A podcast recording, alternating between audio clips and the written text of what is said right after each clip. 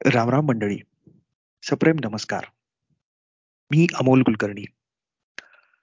गप्पांगण या माझ्या पॉडकास्टमध्ये आजच्या ह्या नवीन भागात मी आपल्या सर्वांचं मनपूर्वक स्वागत करतो. हा जो काही पॉडकास्ट मी सुरू केला त्यामागे खरं म्हणजे एक कुतूहल आणि जिज्ञासा जी मला बऱ्याच वेगळ्या वेगळ्या गोष्टींमध्ये असते नव्या नव्या विषयांमध्ये असते. आणि त्यामध्ये जाणून घेण्यासाठी त्याविषयी जाणून घेण्यासाठी आपण तुम्ही तुम्हाला माहितीच आहे की आपण वेगळ्या वेगळ्या लोकांना बोलवतो त्यांच्याशी मनमोकळ्या गप्पा मारतो. आणि हे जे पाहुणे असतात हे त्या विशिष्ट विषयामध्ये तज्ज्ञ असतात ते काम करत असतात त्यांना खूप सारं ज्ञान असतं. आणि त्यांच्याशी मनमोकळ्या गप्पा मारून त्या विषयाविषयी आपण जाणून घेत असतो. तर आजचा आजच्या पॉडकास्टचा जो विषय होता तो विषय निवडण्यामागे निमित्त झालं ती म्हणजे एक बातमी. फेब्रुवारी महिन्याच्या शेवटी अशी एक बातमी आली की पुण्यातल्या आंबेगाव जवळ पुण्यातल्या पुण्यापासून जवळच आंबेगाव जे ठिकाण आहे तिथे शिवशाहीर महाराष्ट्र भूषण बाबासाहेब पुरंदरे यांच्या स्वप्नातली शिवसृष्टी तिचं जे निर्माण चालू होतं त्याच्या पहिल्या टप्प्याचं उद्घाटन झालं आपल्या केंद्रीय गृहमंत्र्यांच्या हस्ते. आणि ही बातमी जेव्हा आली जेव्हा मी वाचली तेव्हा एक खूप छान वाटलं की महाराष्ट्राचे जे काही मानबिंदू आहेत त्यामध्ये सगळ्यात पहिलं जे नाव येतं ते म्हणजे छत्रपती शिवाजी महाराज. तर शिवाजी महाराजांचं कार्य आपल्या सर्वांना माहीत असतं. त्यांची महती आपल्या सर्वांना माहीत असते. बाबासाहेब पुरंदरे जे आहेत त्यांनी त्यांचं पूर्ण आयुष्य ही महती सर्वांना कळावी ह्यासाठी त्यांनी वेचलं होतं. आणि त्यांच्या स्वप्नातून साकार झालेली शिवसृष्टी आता आपल्याला बघायला मिळणार हा आनंदच होता. पण हे सगळं होत असताना असा विचार आला की आपल्याला महाराज महाराष्ट्राच्या मातीमध्ये जन्मले. त्यांनी आपल्याला अभिमान दिला. पण ती महती का आहे? ते त्यांचं महत्त्व काय आहे? हे जर आपल्याला खऱ्या अर्थानं माहीत नसेल तर तो अभिमान हा अभिमान न राहता उरतो फक्त अभिनिवेश. मग असं होण्यापेक्षा आपण जर अशा कुणासोबत गप्पा मारल्या त्याच्याकडून ही गोष्ट जाणून घेतली की जो जी व्यक्ती त्यांचा अभ्यास करते शिवचरित्राचा अभ्यास करते आणि नुसताच अभ्यास नाही तर अगदी डोळसपणाने त्याचा अभ्यास करते तर किती छान होईल. आणि असं करत असतानाच एक अभ्यासक जो ह्या आपल्याशी गप्पा मारायला तयार झाला तो आज आपल्यासोबत आहे. आणि तो म्हणजे डॉक्टर सागर पाध्ये. व्यवसायाने डॉक्टर जरी असला तरी इतिहासाची प्रचंड आवड. आणि ही आवड नुसती आवड इतपतच मर्यादित न राहता तिचा त्या आवडीचं रूपांतर झालं शास्त्रशुद्ध अभ्यासामध्ये. आणि त्यातूनच समवयस्क आणि समविचारी अशा मित्रांनी एकत्रित येऊन फेसबुक जे आजचं प्रभावी एक समाज माध्यम म्हणून ज्याला आपल्या सर्वांना माहिती आहे त्यावर त्यांनी एक ग्रुप तयार केला. त्या ग्रुपचं नाव म्हणजे इतिहासाच्या पाऊल खुणा.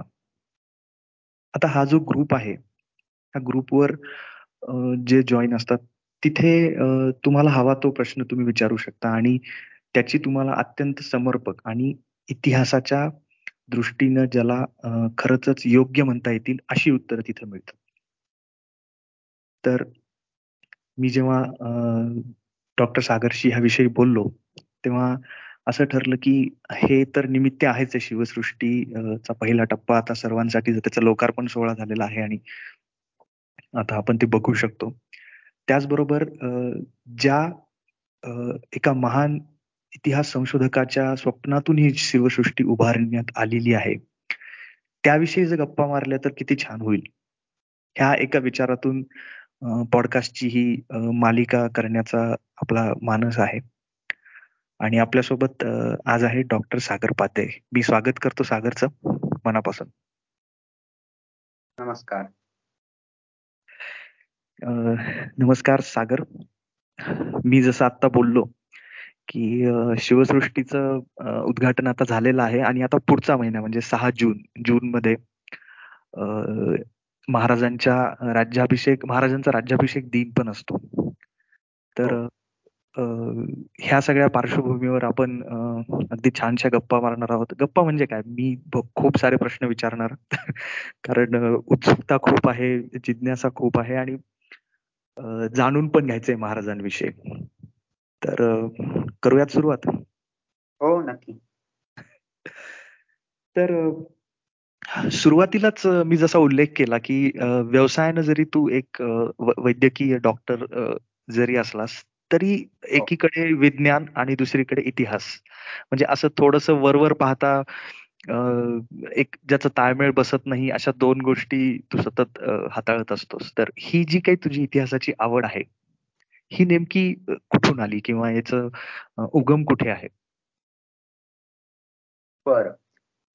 अगदी माझी सगळ्यात जुनी जी आठवण आहे शिवाजी महाराजांबद्दलची किंवा इतिहासाबद्दलची ती म्हणजे मी साधारण चार पाच वर्षाचा असताना माझ्या आईने मला अफजल खान वधाची गोष्ट सांगितली होती.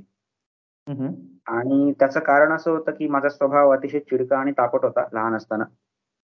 तर त्यामुळे आईला त्या उदाहरणातून हे दाखवायचं होतं की संकट आल्यानंतर सुद्धा किंवा परिस्थिती प्रतिकूल असताना सुद्धा आपण आपलं डोकं शांत ठेवून व्यवस्थित काम केलं तर शेवटी आपल्याला सफलता मिळते विजय मिळतो. तर माझ्या मते ही माझी पहिली आठवण शिवाजी महाराजांबाबतची. आणि साधारण त्याच आठवड्यात त्यावेळेस दूरदर्शनवरती रविवारी संध्याकाळी चार वाजता विविध चित्रपट लागायचे. तर त्यावेळेस जो चंद्रकांत मांढरेंचा चित्रपट आहे छत्रपती शिवाजी. तो चित्रपट मी पाहिला आणि तेव्हापासून शिवाजी महाराज आणि शिवचरित्र एकूण माझ्या मनावर कोरलं गेलं असं मी म्हणेन. किंवा अगदी लहान वयात ते शिवचरित्राचे संस्कार माझ्यावरती झाले. त्यानंतर लहानपणापासून शिवचरित्राबाबत जे जे मिळत जाईल जे कुठलं पुस्तक मिळेल चित्रकथा असतील कादंबरी असेल माझ्या मनाला जे पटेल आणि रुचेल ते मी वाचत गेलो. नंतर असं झालं म्हणजे साधारणतः एक दहावी अकरावीचं असं म्हणूया की थोडी समज आली. तर त्यावेळेस अर्थातच मित्रांना शिवचरित्रातल्या गोष्टी सांगायच्या किंवा शिवचरित्रातल्या एखाद्या घटनेवरती लिहायचं असा प्रकार चालू झाला. पण तोपर्यंत मला इतिहासाची काही एक साधनं असतात त्यांची काही विश्वसनीयता असते कशावर विश्वास ठेवायचा कशावर नाही ठेवायचा याबाबत काहीही अक्कल नव्हती काहीही समज नव्हती. आणि त्यावेळेस दोन हजार दहा साली मी सगळ्यात आधी बाबासाहेब पुरंदरे यांनी लिहिलेलं राजा शिवछत्रपती हे चरित्र वाचलं. आणि त्या चरित्राची ती जी त्यावेळची सगळ्यात नवीन आवृत्ती होती. आणि त्यात बाबासाहेबांनी अनेक ठिकाणी त्या त्या तो तो परिच्छेद संपल्यानंतर किंवा ठराविक वाक्य संपल्यानंतर तिथे सुपरस्क्रिप्ट ते आकडे लिहून संदर्भ दिले आहेत. की त्यांनी ते संदर्भ कुठल्या एखाद्या बखरीतून घेतले आहेत किंवा कुठल्या कागदपत्रातून घेतले आहेत कुठल्या रेकॉर्ड मधून घेतले आहेत. आणि तेव्हा मला पहिल्यांदा कळलं की हे असं लिहायचं असतं. आणि बाबासाहेबांच्या पुस्तकात पाठीमागे जी एकूणच यादी दिली होती संदर्भ ग्रंथांची त्यातली बरीचशी नावं सुद्धा मला कळली नाहीत. ती बरीचशी नावं मी पहिल्यांदा वाचत होतो. पुस्तकं कुठे वाचायला मिळतील हेही मला माहिती नव्हतं. पण मी असं म्हणेन की पहिल्यांदा संदर्भ साधनांची ही अशी ओळख झाली माझी. आणि मग त्यावेळेस अकरावी बारावीला जेव्हा कॉलेजमध्ये होतो त्यावेळेस कॉलेजच्या लायब्ररीमध्ये भरपूर पुस्तकं उपलब्ध होती. त्यामुळे तिथे लायब्ररीत सकाळी दहा ते संध्याकाळी चार पर्यंत बसून मी इतिहास विषयक आणि मग थोडाफार अभ्यास सुद्धा अशा पद्धतीने माझं वाचन चालू राहिलं. आणि ती माझी इतिहासाशी तशी ओळख झाली. त्यानंतर जेव्हा एमबीबीएस ला गेलो मी माझं एमबीबीएसचं शिक्षण जेव्हा सुरू झालं आणि मी आजूबाजूला बघायला लागलो की मुलांमध्ये फारच अनास्था असते इतिहास विषयाबद्दल. अगदी. तर मी पुन्हा इतिहासावर बोलायला लागलो. त्याच काळात समाज माध्यमांचा मोठ्या प्रमाणात उदय होत होता. फेसबुकवरती वेगळ्या वेगळ्या खोट्या नाट्या पोस्ट लिहिल्या जात होत्या. खोट्या नाट्या लेख लिहिले जात होते. ठराविक जातींवरती धर्मांवरती काही ना काही ताशेरे ओढले जात होते. खोटं लिहिलं जात होतं.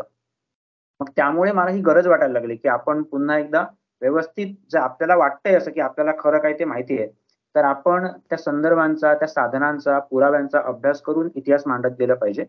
आणि मग तिथून सुरुवात झाली ती साधारणतः गेली सहा सात वर्ष माझं वाचन आणि लेखन असं चालू आहे. हे खर तर अगदीच एखाद्या कथेमधल्यासारखं आहे की आईकडून आईनं म्हणजे मुलावर न चिडता की त्याला योग्य मार्गाला महाराजांचा आधार घेऊन की बघ की ह्या परिस्थितीत ते कसे वागले कसं मात केली संकटावर हे खरंच खूप छान आहे हे हो. हे ऐकायला पण मस्त वाटतंय की कशा पद्धतीनं इतिहासाची आवड निर्माण करता येऊ शकते याच उदाहरण म्हणावं लागेल. आणि आश्चर्य म्हणजे माझा एक उल्लेख सुरुवातीला राहून गेला एका गोष्टीचा उल्लेख की जसं तू म्हणालास की पुस्तकातून जी ओळख झाली बाबासाहेबांची की त्यांनी नेमकं काय लिहिलंय की इतिहास असा लिहिला जातो सांगोवांगीच्या गोष्टी नसतात त्याला दिलेल्या प्रत्येक वाक्याला आधार असतो. ही जी बांधिलकी झाली ती तुम्ही नंतरही खूप जपलीत. म्हणजे बाबासाहेब गेल्यानंतर जो सोनचाफा पुस्तक हे इतिहासाच्या पाऊलखुणा ह्या ग्रुपनी केलं. हो हो. तर त्याचा पण उल्लेख आता पुढे येईलच. पण मी जस्ट एक उल्लेख करतो याचा की ती बांधिलकी तुम्ही नंतरही जपली आणि तुम्हाला बाबासाहेबांचं मार्गदर्शन मिळत गेलं अभ्यासासाठी. हे तर खरंच भाग्यात भाग्यच म्हणावं लागेल तुमचं. चला आता पुढे पुढचा जो प्रश्न आहे माझा तो मला स्वतःला खूप दिवसापासून म्हणजे मी त्याच्याविषयी प्रयत्न करत असतो की जितकं समजून घेता येईल जे कोणी सांगत असेल त्याविषयी ऐकण्याचा. तो प्रश्न असा आहे की आपण जर महाराष्ट्राविषयी बघायला गेलो तर महाराष्ट्राचा इतिहास हा खूप जुना आहे. म्हणजे इतका जुना की अगदी रामायणात सुद्धा त्याचे दाखले आपल्याला मिळतात. म्हणजे हो. जो पंचवटीचा भाग आहे तिथे प्रत्यक्ष प्रभू रामचंद्र राहिलेले आहेत. इथपासून त्यानंतर मग सातवाहन वाकाटक किंवा इतरही काही राजे होते. असा भला मोठा कालखंड आहे. तर मग इतका मोठा कालखंड असताना ह्या पूर्ण इतिहासामध्ये शिवकाल किंवा शिवचरित्र ह्याचं नेमकं महत्त्व काय? बर. म्हणजे इतिहासाच्या तुलनेनं साडेतीनशे चारशे वर्षच जुना इतिहास हा मानता येईल ना? शिवाजी महाराजांचा जो आहे तो. हो, हो, हो. त्या अर्थाने म्हणतोय की महत्त्व फक्त शिवचरित्रच किंवा एकूणच इतिहासाचा उपयोग काय? किंवा इतिहासामुळे नक्की समाज म्हणून राष्ट्र म्हणून आपला काय फायदा होतो?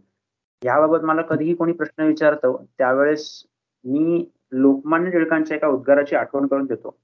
लोकमान्य टिळकांनी अठ्ठावीस एप्रिल अठराशे शहाण्णव रोजी केसरीचा जो अंक प्रकाशित झाला त्यात लोकमान्य टिळकांचा जो लेख होता त्यात त्यांनी असं एक वाक्य लिहिलं होतं की ज्याप्रमाणे आम्ही आपल्या वाडवडिलांचे स्मरण कायम ठेवून त्याच्या योगे आपल्या घराण्याचा पूर्वापार चालत आलेला लौकिक राखण्याचे एक साधन करून ठेवतो. तद्वतच राष्ट्रातील महापुरुषांचे स्मरण हे राष्ट्रीयत्व कायम राहण्यास एक चांगले साधन आहे. आता याचा अर्थ काय? तर थोडं स्पष्ट करून सांगतो की आपण म्हणतो की आपले एक कुटुंब आहे. तर कुटुंब म्हणजे काही फक्त त्या तेवढ्याच चार पाच व्यक्ती नव्हेत किंवा कुटुंब म्हणजे काही फक्त घराच्या भिंती नव्हेत तर कुटुंब म्हणजे खरं तर त्या तीन ते चार व्यक्तींचा एका सूत्राने बांधला गेलेला तो एक घटक आहे. त्या कुटुंबाचं आपलं स्वतःचं एक व्यक्तिमत्व असतं. कुटुंबाचे स्वतःचे असे काही नीती नियम असतात संस्कार असतात. त्याला आपण म्हणतो की घराला घर पण आलं. तर त्याचप्रमाणे प्रत्येक राष्ट्राचा आपला असा एक स्वभाव असतो एक संस्कार असतात. आणि मग कुटुंब म्हणून आपल्याला आपले संस्कार कोण देत असतात? तर आपले वडील आपले आजोबा पणजोबा. आपण असं अभिमानाने म्हणत असतो ना की माझ्या वडिलांनी सांगितलं हे करू नकोस. किंवा मी ही अमुक एक गोष्ट केली ही माझ्या आजोबांची इच्छा होती त्यांचं स्वप्न होतं. किंवा आमच्या घराण्यात ही परंपरा आहे पण म्हणतो अगदी बरोबर अगदी बरोबर. आपण आपल्या घराण्याचं नाव लावतो अभिमानाने सांगतो घराण्याच्या परंपरा सांगतो. तर त्याच पद्धतीने राष्ट्राला राष्ट्र म्हणजे महत्त्व आहे राष्ट्र म्हणजे किंवा देश म्हणजे काही फक्त भौगोलिक सीमा नव्हेत तर त्या राष्ट्राला जे राष्ट्रीयत्व प्राप्त होत असतं त्या समाज पुरुषाला जे एक व्यक्तिमत्व प्राप्त होत असतं ते त्या समाजात जन्माला आलेल्या थोर पुरुषांमुळे प्राप्त होत असतं. तसं शिवाजी महाराजांनी आम्हाला एक राष्ट्रीय चारित्र्य दिलंय नॅशनल कॅरेक्टर दिलंय असं म्हणता येतं. फक्त मराठी इतिहासकार काय म्हणतात किंवा आपल्या देशातले वेगळे वेगळे अभ्यासक नेते काय म्हणतात ते जाऊ द्या. मी एक जर्मन इतिहासकाराचं उदाहरण देतो. जर्मन इतिहासकारांचं नाव होतं मार्थियस ख्रिश्चन स्प्रेंगल. ही व्यक्ती कधीही भारतात आलेली नाही. त्यांनी त्यांना कुठल्या आशियाई भाषाही विशेष येत नव्हत्या. पण त्यांनी केवळ त्यांना जी माहिती मिळाली त्यातून ते मराठ्यांचा जो एकूण इतिहास होता त्या मराठ्यांच्या इतिहासाचा अतिशय प्रभाव त्यांच्यावर पडला. आणि त्यांनी सतराशे पंच्याऐंशी मध्ये मराठ्यांचा इतिहास लिहिला. आणि त्यात त्यांचं असं एक वाक्य आहे की विनाशाप्रत निघालेल्या मोगलांच्या विशाल साम्राज्याला जिंकून घेणारी सर्व भारतीय जमातीत आमच्या काळातील एकमेव जमात म्हणजे मराठ्यांची होती. मराठ्यांनी ज्या जलदगतीने प्रतिष्ठा आणि महत्त्व संपादन केले आणि त्यांचे पतनही तितक्याच वेगाने झाले. हे सांगणारा इतिहासकार त्यांना अद्याप मिळाला नव्हता असं त्यांनी म्हटलंय. तर या दोन्ही गोष्टी आहेत जेव्हा आपण शिवाजी महाराजांचा इतिहास अभ्यासतो तेव्हा कशा पद्धतीने आम्ही इतकी प्रतिष्ठा मिळवली इतकं महत्त्व मिळवलं दे देशाचं जे एकूणच इतिहास असेल समाजकारण असेल राजकारण असेल त्याला एक मोठी दिशा शिवकाल आणि शिवाजी महाराज यांनी दिलेली आहे. आणि पुढे जाऊन मराठ्यांचं किंवा मी असं म्हणेन की आपल्या साम्राज्याचं ज्या पद्धतीने पतन झालं आणि इंग्रजांचं राज्य आलं ह्याचाही अभ्यास करणं गरजेचं आहे. तर ह्यासाठी शिवकाल आणि शिवचरित्र अभ्यासणं गरजेचं असतं. हे हे जे काही आता उल्लेख केला ते एका जर्मन इतिहासकाराने सांगितलेलं हे वाक्य इथं मला खूप महत्वाचं वाटतं. हो, की हो. तू जसं म्हणालास की तसं मराठी इतिहासकार असतील किंवा महाराष्ट्राच्या बाहेरचे पण भारतातले इतिहासकार त्यांना ह्या गोष्टीचं महत्त्व कळणं हे तर अगदी स्वाभाविक आहे पण जर्मन इतिहासकार ज्यांनी भेट सुद्धा दिलेली नाहीये भारताला त्याला त्याचं हो. महत्त्व जाणवतं म्हणजे की ती महती आणखीन वाढते तो हो, बाहेरचा आहे म्हणून नाही पण हे खरं तर ह्या प्रश्नाचं महत्त्व जो मी विचारला होता त्याचं हे खरंच खूप छान उत्तर आहे हे की राष्ट्रपुरुष आहेत ते. जसं एखाद्या घराण्याचा आपण म्हणतो ना मूळ पुरुष. तसं आपली महाराष्ट्रीयन म्हणून ओळख म्हणजे महाराज. असं पण आता जसं एक उल्लेख झाला त्यामध्ये की जर्मन इतिहासकाराचा. आणि त्यांनी पण हे वाक्य अभ्यास करूनच लिहिलं असेल. तर हो. एक प्रश्न बरेचदा एक मी एक इतिहासाचा अभ्यासक नाहीये फक्त मला त्याचा त्याची आवड आहे जाणून घेणं आवडतं आणि माझ्यासारखे असे खूप जण असतील. त्यांना एक प्रश्न नेहमी पडतो की आता बरेचदा बातम्या पण येत असतात. बरं आमच्यासाठी हेच की बातमी कळाली इकडे की हे एक नवीन माहिती समोर आली अशी साधारणतः कधी कधी बातमी येते. आणि तर मग प्रश्न पडतो की आजपर्यंत जो काही इतिहास माहीत झालेला आहे की महाराजांनी खूप सारा इतिहास अगदी आपल्याला कथा माहीत असतात कथा रूप माहीत असतं की कितीतरी घटना माहीत असतात. तर ह्या हा जो काही इतिहास आहे हा नेमका कसा माहिती होतो? म्हणजे हे कळतं कुठून की जसं आता उदाहरणार्थ महाराज आग्र्याला गेले तिथे त्यांना नजरबंदी झाली मग ते तिथून कसे निसटले आले. आता हे माहिती आहे पण हे माहीत कसं झालं? हे त्यासाठी साधनं काय असतात त्या अभ्यासाची? की कुठून करायचा अभ्यास या सगळ्या गोष्टींचा? बरोबर बरोबर. हा माझा सगळ्यात आवडता प्रश्न आहे. यासाठी की बरेचदा असं होतं की लोक असं म्हणतात बाबा तू काय असेल ती गोष्ट सांग. आम्हाला काही त्यात पडायचं नाही. किंवा मग असं होतं की तुमच्या आवडीचे नावडीचे इतिहासकार लेखक ठरलेले असतात. मग त्याने लिहिलं ते सगळं बरोबर याने लिहिलं ते सगळं चूक. असा एक प्रकार असतो. किंवा बरेचदा अभ्यासाला देण्यासाठी तितका वेळही नसतो. त्यामुळे मग मूळ साधनं ज्याला म्हणतात किंवा लोकांना असं वाटतं अरे कशावरून? तोच बरोबर आणि अमुकच चुकला म्हणून. तर मी असं म्हणतो की मग तुम्ही मूळ साधनं पाहायला हवीत आणि तुमचे निष्कर्ष जे असतील ते मूळ साधनं बघून काढायला हवेत. तर त्या साधनांबद्दल सांगतो. मूळ साधनं म्हणजे काय? की समजा आत्ताच्या काळातले कोणी इतिहास अभ्यासक असतील किंवा जे होऊन गेलेले इतिहास लेखक असतील त्यांच्याबद्दल म्हणजे वासी बेंद्रे असतील म्हणा किंवा गणेश हरी खरे असतील बाबासाहेब पुरंदरे असतील की त्यांनी आत्ताच्या काळात शिवचरित्र लिहिलं आपल्या काळामध्ये. पण त्यांनी कुठल्या साधनांचा अभ्यास करून दिलं? ते पुरावे म्हणून कशा पद्धतीने वापरले जातात हे माहिती असणं म्हणजे इतिहासशास्त्राचा अभ्यास करणं. तर अशी काही उदाहरणं देतो. उदाहरणार्थ शिवाजी महाराजांच्या काळाचा अभ्यास करायचा असेल तर समकालीन कागदपत्र. समकालीन कागदपत्र म्हणजे काय? तर तत्कालीन दरबारात जे कामकाज चालायचं निवाडे करार इनामपत्र सनदा अशी वेगवेगळ्या प्रकारची कागदपत्र अभ्यासासाठी आपल्याला वापरता येतात. आणि विशेषत विश्वनाथ काशीनाथ राजवाडे विका राजवाडे किंवा इतिहासाचार्य राजवाडे ज्यांना म्हणतात त्यांनी किंवा दत्तात्रय बळवंत पारसनेस वासुदेव शास्त्री खरे अशा अनेक इतिहासकारांनी स्वातंत्र्यपूर्व काळामध्ये अशी कागदपत्र वणवण करून गोळा केलेली आहेत. तर त्याच्यामध्ये शिवचरित्राचे म्हणायचं झालं तर इतिहासाचार्य राजवाडे यांनी मराठ्यांच्या इतिहासाची साधनं प्रकाशित केली. त्याचे सुमारे बावीस खंड आहेत. त्या बावीस खंडांपैकी खंड क्रमांक आठ पंधरा सोळा सतरा अठरा वीस आणि एकवीस हे शिवचरित्राशी निगडीत आहेत. या व्यतिरिक्त भारत इतिहास संशोधक मंडळाने शिवचरित्र विषयक काही कागदपत्र प्रकाशित केली. त्याचे सुमारे सोळा खंड आहेत. काही सनदापत्र आहेत. ते सनदापत्रातील माहिती म्हणून प्रसिद्ध आहेत. संप्रदायाची कागदपत्र आहेत. म्हणजे समर्थ रामदास स्वामी यांच्या संप्रदायाशी निगडीत काही कागदपत्र आहेत. याच्या व्यतिरिक्त मराठी दप्तर पुरंदरे दप्तर किंवा रेकॉर्ड ऑफ शिवाजी पिरियड एक बीजी परांजपे म्हणून इतिहासकार होते की ज्यांनी इंग्लंडमध्ये जाऊन शिवाजी महाराजांशी निगडीत जेवढे रेकॉर्ड होते ते सगळे इंग्लिश रेकॉर्ड ऑन शिवाजी म्हणून प्रसिद्ध केले. तर अशी काही समकालीन कागदपत्र आहेत. या व्यतिरिक्त परकीय साधनं किंवा आपण म्हणूया फारसी किंवा उर्दू साधनं जी आहेत की आदिलशहा किंवा मोगल यांच्या दरबारातून काही वृत्तांत लिहिले जात होते. काही कागदपत्र होती किंवा काही अखबार असायचे मग ते प्रसिद्ध झालेले आहेत. उदाहरणार्थ इन्शाई अख्तर अंजुमन असा एक ग्रंथ आहे की मिर्झा राजा जयसिंग आता आपण आग्राच्या स्वारीबद्दल बोलत होतो. तर मिर्झा राजा जयसिंग त्यांचा एक मुंशी होता मुंशी उदयनराज. आणि त्याने केलेली पत्र इन्शाई हफ्ता अंजुमन म्हणून प्रसिद्ध आहेत. या व्यतिरिक्त खुतू ते शिवाजी किंवा ऐतिहासिक फारसी साहित्य ज्याचं संपादन गणेश हरी खरे यांनी केलंय. तर ऐतिहासिक फारसी साहित्य त्या ग्रंथामध्ये त्या ग्रंथाचे खंड आहेत त्यामध्ये गणेश हरी खरे यांनी त्या मूळ पत्रांचा फारसी पाठ आणि त्याचं मराठी भाषांतर असं दिलेलं आहे. या व्यतिरिक्त आता आपण शिवाजी महाराजांच्या दरबारातील काही व्यक्तींनी जे शिवचरित्र लिहिलं किंवा त्या शिवचरित्रातल्या घटनांचे उल्लेख केले ते बघूया. की त्यातलं एक महत्वाचं साधन म्हणजे शिवभारत. तर शिवाजी महाराजांच्या दरबारात कवींद्र परमानंद नेवासकर एक संस्कृत विद्वान होते. आणि ते शिवाजी महाराजांसोबत होते असं सांगण्यासाठी आपल्याकडे पुरावे आहेत की किमान दोन व्यक्तींनी कवींद्र परमानंद यांचा वेगवेगळ्या ठिकाणी उल्लेख केलेला आहे की ते शिवाजी महाराजांसोबत होते. मग या कवींद्र परमानंदांनी शिवभारत असं लिहिलं आणि शिवभारत लिहितानाच ते असं म्हणतात चरितम शिवराजस्य भरतस्य व भारतम. जसं भरत राजाचं भारत किंवा महाभारत आहे तसं शिवाजी राजाचं शिवभारत मी लिहितो आहे.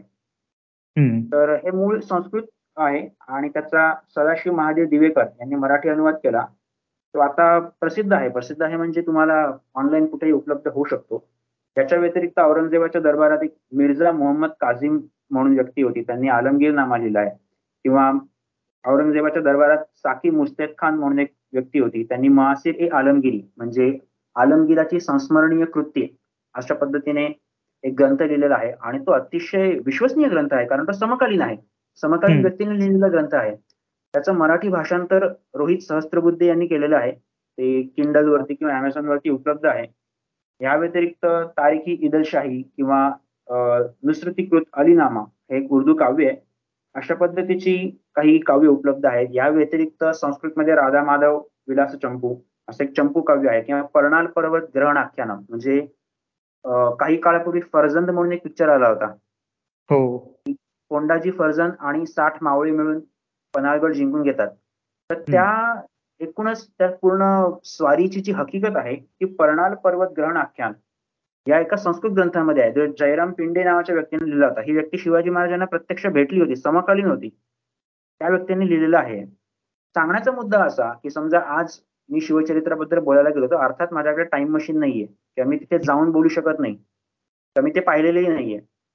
तर मग आपण काय करतो की ज्या व्यक्तींनी अशा पद्धतीच्या घटना प्रत्यक्ष पाहिल्या आहेत ज्या तिथे उपस्थित होत्या त्या व्यक्तींनी काय लिहून ठेवलंय ते पाहतो. या व्यतिरिक्त अर्थातच हे जे राजे रजवाडे सरदार होते त्यांच्या दरबारातून कामकाजाची विविध कागदपत्र निघायची विविध पत्र लिहिली जायची विविध हुकूम सुटायचे त्याचे काही कागद आपल्याला उपलब्ध असतात. अशा पद्धतीने या समकालीन कागदपत्रांचा या व्यतिरिक्त नाणी असतील शिलालेख असतील अशा सर्वांचा आपण अभ्यास करून इतिहास जास्तीत जास्त जाणून घेण्याचा प्रयत्न करत असतो.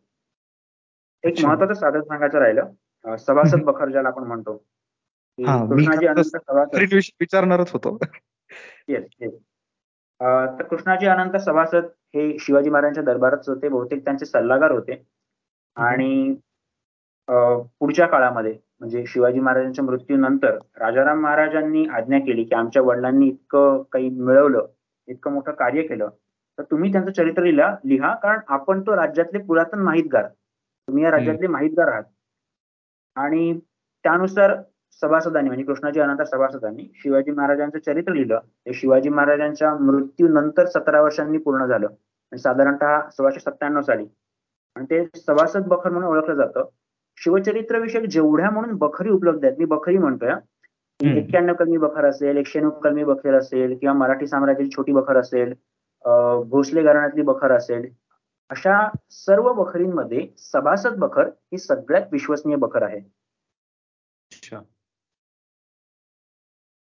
म्हणजे थोडक्यामध्ये इतिहास माहीत करून घेण्यासाठी ही विश्वसनीय कागदपत्र ज्यांना सगळ्यांना एकत्रितपणे साधनं असं म्हणलं जातं. हो, हो. की ज्यामध्ये पत्र बखरी म्हणजे थोडक्यात आजचा आजकालच्या नोंदी आजकालच्या भाषेमध्ये की जो डेटा जमा करून ठेवलेला आहे. ह्या सगळ्यांचा अभ्यास करूनच घटनांची माहिती मिळवली जाते आणि ती मग तसे तशा पद्धतीनेच आपल्याला माहिती आहे.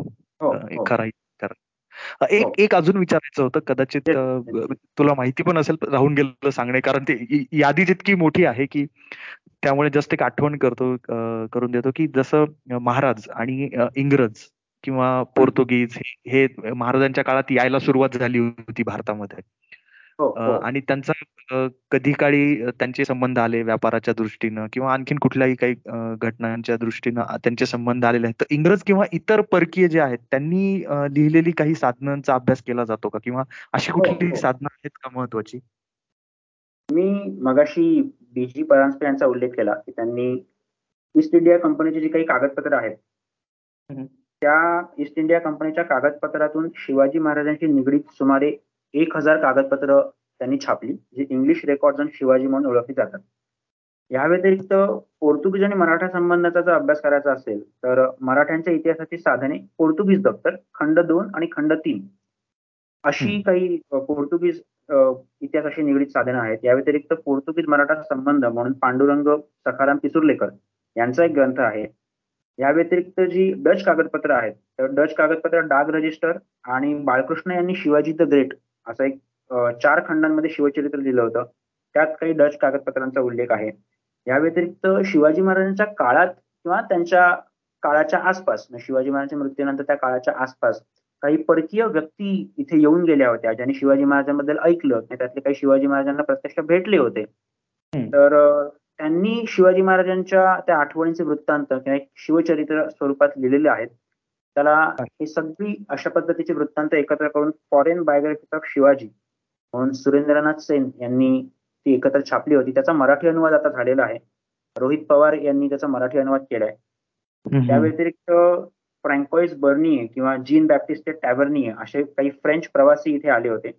त्यांनी ट्रॅव्हल्स इन मोगुल एम्पायर किंवा ट्रॅव्हल्स इन इंडिया या नावाने त्यांच्या आठवणी आणि एकूणच त्यांचे जे अनुभव होते त्यात अर्थात शिवाजी महाराजांचे ठिकठिकाणी उल्लेख आहेत त्यांच्या स्वाऱ्यांचे उल्लेख आहेत मोगलांचे उल्लेख आहेत. तर हे त्या ग्रंथांमध्ये आहेत. असाच एक निकोलाव मनुची नावाचा इटालियन प्रवासी आला होता. आणि त्याचं प्रवास वर्णन दिलं होतं स्टोरिया डो मोगोर असं त्याने लिहिलं होतं. त्याचा मराठी अनुवाद असे होते मोगल म्हणून जस चौबळ यांनी केलेला आहे पण जो मराठी अनुवाद आहे तो संक्षिप्त स्वरूपाचा आहे. तुम्ही इंग्रजी वाचलात ते विस्तृत आहे. तर असे काही परकीय प्रवासी किंवा ही जी ज्या व्यक्ती होत्या अधिकारी व्यक्ती होत्या इंग्रजांकडच्या किंवा पोर्तुगीजांकडच्या त्यांनी लिहिलेली कागदपत्र अशा पद्धतीने उपलब्ध आहेत. अच्छा. एक एक थोडासा उत्सुकतेचा प्रश्न माझ्यासाठी जो की जसं आता महाराजांचं पूर्ण जे आयुष्य आहे त्या आयुष्यातला सगळ्यात जो सगळ्यात मोठा क्षण ज्याला की आपल्या सर्वांसाठी तो खूप अभिमानाचा आहे तो म्हणजे त्यांचा राज्याभिषेक. बरोबर बरोबर. तर मी स्वतः वाचले राजा शिवछत्रपती मध्ये पण आहे आणि इतर ठिकाणी पण ते चित्र फेमस असतं की इंग्रज असे वाकून महाराजांना काही भेटवस्तू देत आहेत वगैरे. हो, हो, तर हो. तो जो दिवस होता एवढा महत्त्वाचा दिवस तर त्यावेळेस जे इंग्रज होते किंवा इतरही कोणी परकीय असतील तर त्यांनी काही कुठे काही लिहून ठेवलेलं आहे का त्या दिवसाविषयीच? असं काही सांगता येईल? हेनरी ऑक्झेंडन म्हणून एक व्यक्ती शिवाजी महाराजांना त्या काळात भेटायला आली होती. आणि मी असं म्हणेन की आपल्या सुदैवाने म्हणजे आपल्या मराठी माणसांच्या किंवा एकूणच आपल्या भारतीय व्यक्तींच्या सुदैवाने हेनरी ऑक्झेंडन त्या राज्याभिषेकाच्या प्रसंगी उपस्थितही होती. आणि त्यांनी अगदी दिवसभर म्हणजे त्यांना त्यांच्या डायरीमध्ये दिवसभर नोंदणी करून ठेवली की आज काय काय झालं अमुक दिवशी काय झालं वगैरे. तर ही जी हेनरी ऑक्झेंडनची डायरी आहे ती दोन ठिकाणी वाचायला मिळू शकतं. काही त्यातले काही पत्र जी आहेत ती इंग्लिश रेकॉर्ड आणि शिवाजीमध्ये छापलेली आहेत. तर तिथे त्याचे उल्लेख वाचायला मिळतात. त्या व्यतिरिक्त माझ्या माहितीप्रमाणे रायगड दर्शन दुर्मिळ पुस्तकांमधून अशा पद्धतीने एक पुस्तक आहे. ते रायगड स्मारक मंडळाने छापलेलं आहे. त्यात बारा दुर्मिळ आणि जुन्या पुस्तकांचा संच केलेला आहे एकाच पुस्तकामध्ये. अच्छा. त्यामध्ये ही हेनरी ऑक्झेंडनची डायरी आहे. डायरी म्हणजे त्या डायरीतले जे उल्लेख आहेत राज्याभिषेक संबंधीचे ते आहेत. म्हणजे आजही आपल्याकडे राज्याभिषेकाच्या दिवशी शिवाजी महाराजांची राजसभा कशी दिसत होती? शिवाजी महाराजांच्या राजसभेत कोणती कोणती राजचिन्ह होती? हे सगळेच्या सगळे उल्लेख फक्त आणि फक्त हेनरी ऑक्झेंडनच्या डायरीमधून वाचायला मिळतात. बाकी ठिकाणी तुम्हाला इतकी विस्तृत माहिती मिळत नाही. म्हणजे ते जे चित्र आपण पाहतो ते सुद्धा बरंच हेनरी ऑक्झंडनच्या वर्णनावरूनच तयार केलेलं आहे. किंवा आपण अगदी सुरुवातीला शिवसृष्टीचा उल्लेख केला तर तुम्ही शिवसृष्टीत जर कोणीही गेलात तर तिथे राज्याभिषेकाच्या ती घटना दाखवणार किंवा राज्याभिषेकाच्या दिवशीचं वर्णन करणार अशी एक स्वतंत्र खोली आहे तिथे. आणि त्या दालनात जर तुम्ही तिथे गेलात तर तिथे हेनरी ऑक्झेंडनच्या डायरीच्या पानाचा फोटो आहे. तर तो फोटो तुम्हाला बघायला तिथे मिळू शकतो. आणि त्या वर्णनानुसार जी राजचिन्ह आहेत त्यांच्या रेप्लिका तयार केलेल्या आहेत. त्या तयार केलेल्या रेप्लिका आणि तो फोटो हे सगळं तुम्हाला शिवसृष्टीत नक्की बघायला मिळेल. वा म्हणजे अक्षरशः अंगावर शहारा आणणारी ही माहिती आहे की हे सगळं इतकं डिटेलमध्ये उपलब्ध आहे की जे आज आपण शिवसृष्टीच्या माध्यमातून प्रत्यक्ष पाहू शकतो म्हणजे चित्र हो, बघणं हो. एक एक झालं ते आपण बघतच असतो किंवा माहिती असतं पण की नेमकं आता जसं तू म्हणालास की दिवसापासून उल्लेख केलेले आहेत की आणि राजा शिवछत्रपतीमध्ये ते येतात की हो. कसा तिथे वरती उंचावर तो हत्ती होता महाराजांची कशी मिरवणूक निघाली किंवा काय झालं त्याचं वर्णन तर केलेलं आहे पण आता हे हे जास्त इंटरेस्टिंग आहे की एक बाहेरची व्यक्ती येऊन त्या सगळ्यांची नोंद घेते. नुसती नोंद घेत नाही तर ती पद्धतशीरपणे लिहून ठेवते की जो एक खूप मोठा ज्याला बरोबर ना साधनच म्हणता येईल ना की जे आज आपल्यासाठी हो, उपलब्ध हो. आहे हो. थोडक्यात काय तर इतिहास माहीत करून घेण्यासाठी ह्या साधनांशिवाय पर्याय नाही. त्यामुळे त्यामुळे उद्या जर व्हॉट्सअप वर किंवा कुठल्याही याच्यावर एखादी माहिती आली तर याच्यापुढे हेच बघायचं की ही माहिती आली कुठून याचा नेमका उगम काय सोर्स काय? आणि तरच हेच खऱ्या अर्थानं गरजेचं आहे. म्हणजे की कुठलीही चूक बरोबर जे काही माहिती असेल ती ती माहीत करून घेण्यासाठी खात्रीचा मार्ग म्हणजे ही ह्यापैकी कुठलीही साधनं. बरोबर हे हे जास्त गरजेचं आहे नाहीतर आजकाल कुठल्याही गोष्टींसाठी कोणी कुठलेही दावे करतो ज्याला म्हणजे निराधार पण असतात बरेचदा ते हो. इतिहासाचा अभ्यास असा होता कामा नये. आता एवढी सगळी साधनं उपलब्ध होती म्हणजे अजूनही आहेत आणि आपल्याला महाराज जे काही माहीत झाले, त्यांचं कार्य जे काही माहीत झालं, या साधनांमार्फतच आपल्याला कळालेलं आहे. हो. तर हा जो शिवचरित्राचा ह्या दृष्टीनं जो अभ्यास आहे, जो शास्त्रशुद्ध म्हणावा असा, हा अभ्यास महाराष्ट्रात किंवा मी असं म्हणेन की भारतामध्ये साधारणपासून कधी सुरू झाला? आणि असे अभ्यास करणारे काही संशोधक आहेत का उल्लेखनीय जसं की आता एक मला वाटतं परांजपे असा उल्लेख झाला तशी हो. बरीच झाली मला जी लगेच अशी चटकन नाव आहे ती ती म्हणतोय की परांजपे किंवा राजवाडे असं असं तू म्हणालास की असे उल्लेखनीय संशोधक कोण होते की ज्यांनी शास्त्रशुद्ध अभ्यास सुरू केला महाराष्ट्रात किंवा भारतात सुद्धा? आणि हा तो कधीपासून सुरू झाला हे मला थोडस जाणून घ्यायचं आहे हो. आपण शिवचरित्राविषयी जर म्हणायचं झालं तर शिवाजी महाराजांचं सगळ्यात जुनं असं चरित्र जे आहे म्हणजे बखरी आहेतच सभासद बखर आहे किंवा शिवभारत आहेच. पण त्या व्यतिरिक्त शिवाजी महाराजांच्या सगळ्यात जुनं ते चरित्र छापील स्वरूपात जे प्रकाशित झालं ते कास्मो द गॉर्ड नावाच्या एका पोर्तुगीज माणसाने छापलं.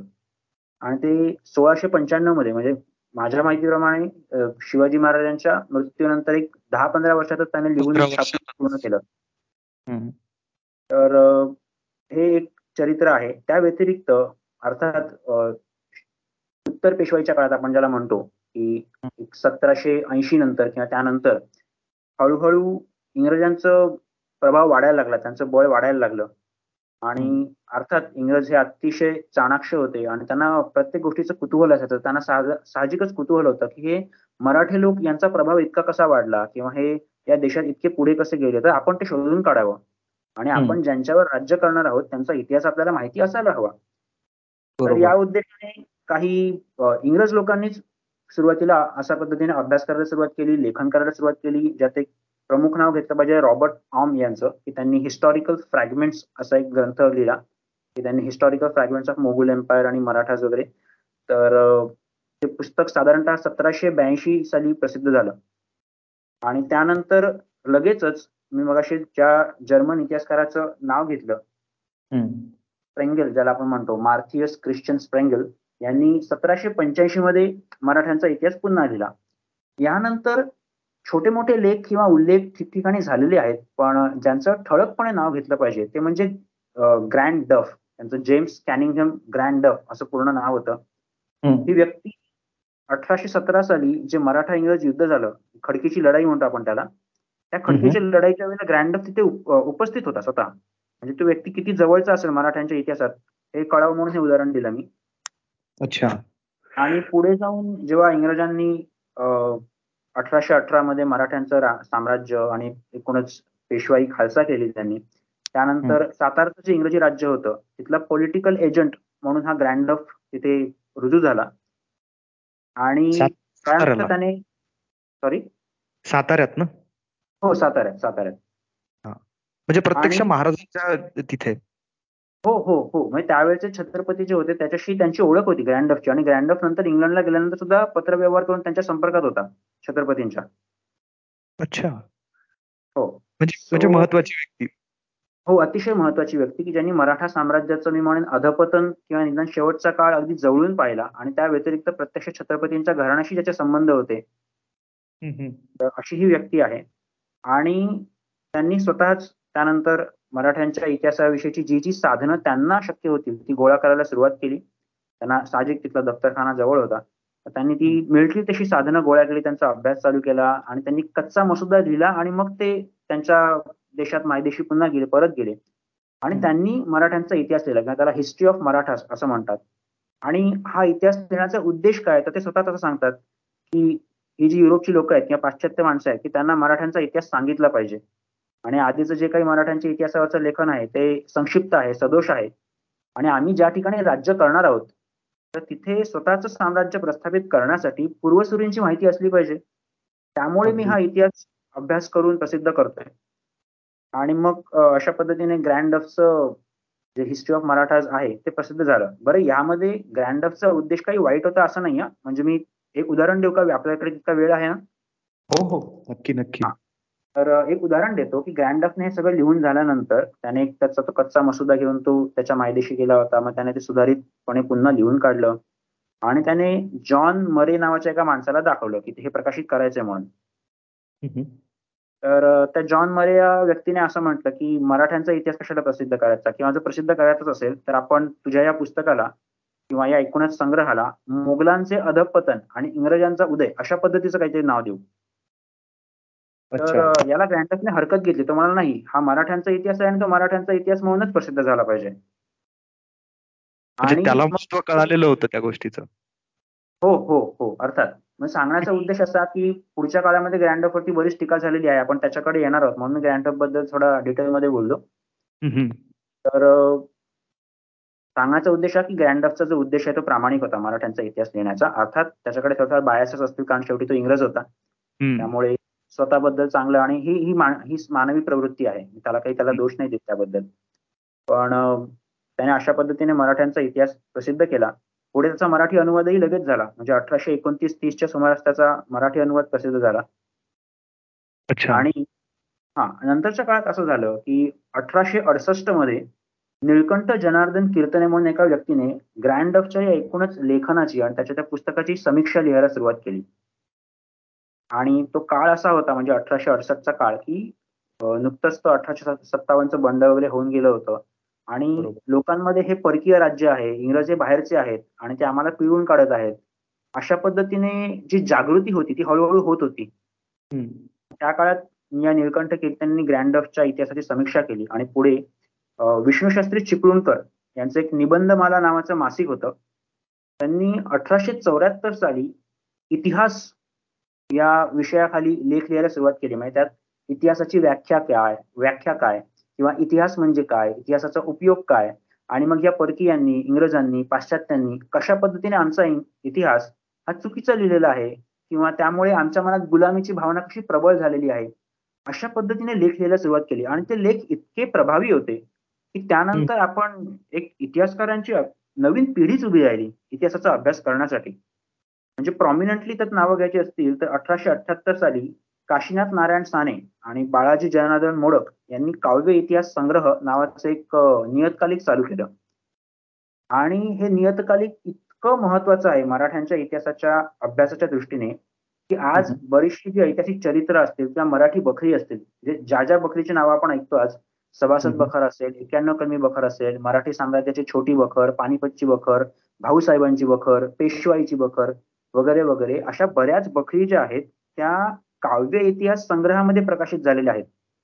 त्यांनी वेगवेगळी ऐतिहासिक कागदपत्रही प्रकाशित केली. आणि स्वतः त्यानंतर आपण काही वेळापूर्वी ज्यांचा उल्लेख केला विश्वनाथ काशीनाथ राजवाडे किंवा ज्यांना इतिहासाचार्य राजवाडे असं म्हणायचे ते राजवाडे एकूणच हे चिपळूणकरांचे लेख वाचून ज्या पद्धतीने प्रभावित झाले होते तर विका राजवाडे किंवा वासुदेव शास्त्री खरे दत्तात्रय बळवंत पारसनीस अशा व्यक्तींनी कागदपत्र शोधायची आणि ती प्रसिद्ध करायची छापायची अशा पद्धतीचा उद्योग चालू केला. म्हणजे मी विशेष उल्लेख करेन राजवाड्यांचा. या राजवाड्यांनी अगदी त्यांच्या पंचवीशी तिशी मध्ये त्यांची पत्नी आणि मुलं अशी सगळी वारली. आणि त्यानंतर त्यांनी त्याचं संपूर्ण आयुष्य काही लग्न वगैरे न करता घरातल्या सगळ्या गोष्टी विकल्या. आणि संपूर्ण आयुष्य इतिहासाला वाहून घेतलं. या राजवाडीने साधारणतः एकशे तेरा स्थळांची यादी केली होती की मराठ्यांच्या इतिहासाचे कागद कुठे कुठे सापडतील? आणि हा हा. एकशे एकशे तेरा स्थळ आणि एकशे तेरा स्थळांवरती हा माणूस एकटा वणवण भटकला. ठिकठिकाणी कागद मागितले. बरं नोकरी धंदा विशेष असा काही नाही त्यामुळे माधुकरी मागून खायचं किंवा कोणी गोसाई वगैरे असतील त्यांच्या वाट्यातलं काय काही मिळालं खायला तर ते खायचं. म्हणजे राजवाडे काबूल पर्यंत गेले होते. कागद शोधत शोधत. बाप रे बाप. त्यांनी अशा पद्धतीने आणि समजा असं बरेचदा व्हायचं की बरीचशी ऐतिहासिक घराणी आहेत म्हणजे सरदारांची वगैरे घराणी आहेत तर ही घराणी बरेचदा त्यांना असं वाटायचं की जाऊ दे आपल्या कागदपत्रात काही निघालं तर.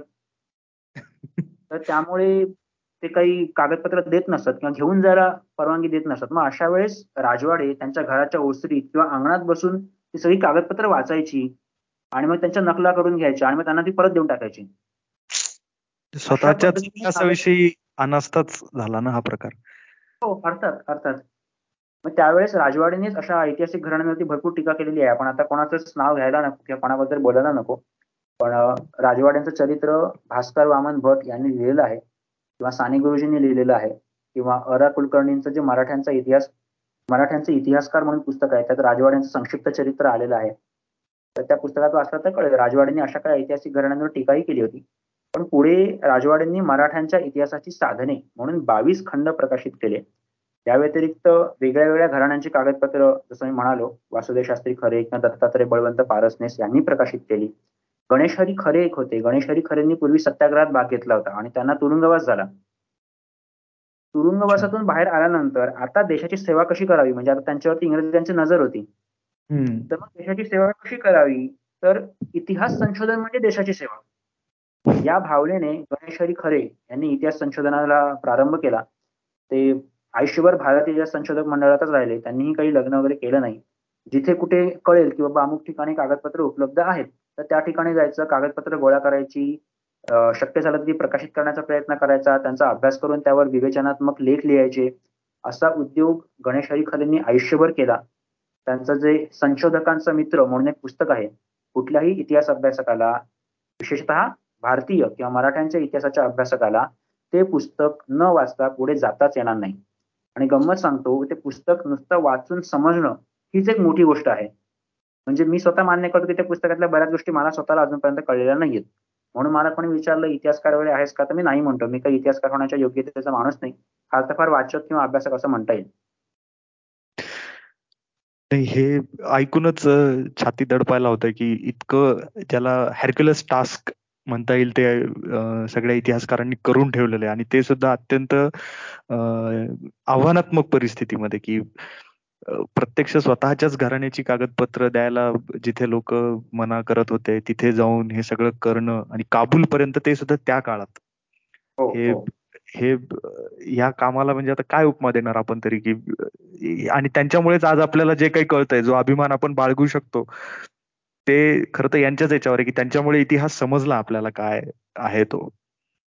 हो नाहीतर शिवचरित्र आणि आख्यायिका किंवा शिवचरित्र आणि ज्या कल्पकथा असतात ना वेगळ्या वेगळ्या त्यात काहीही फरक राहिला नसता.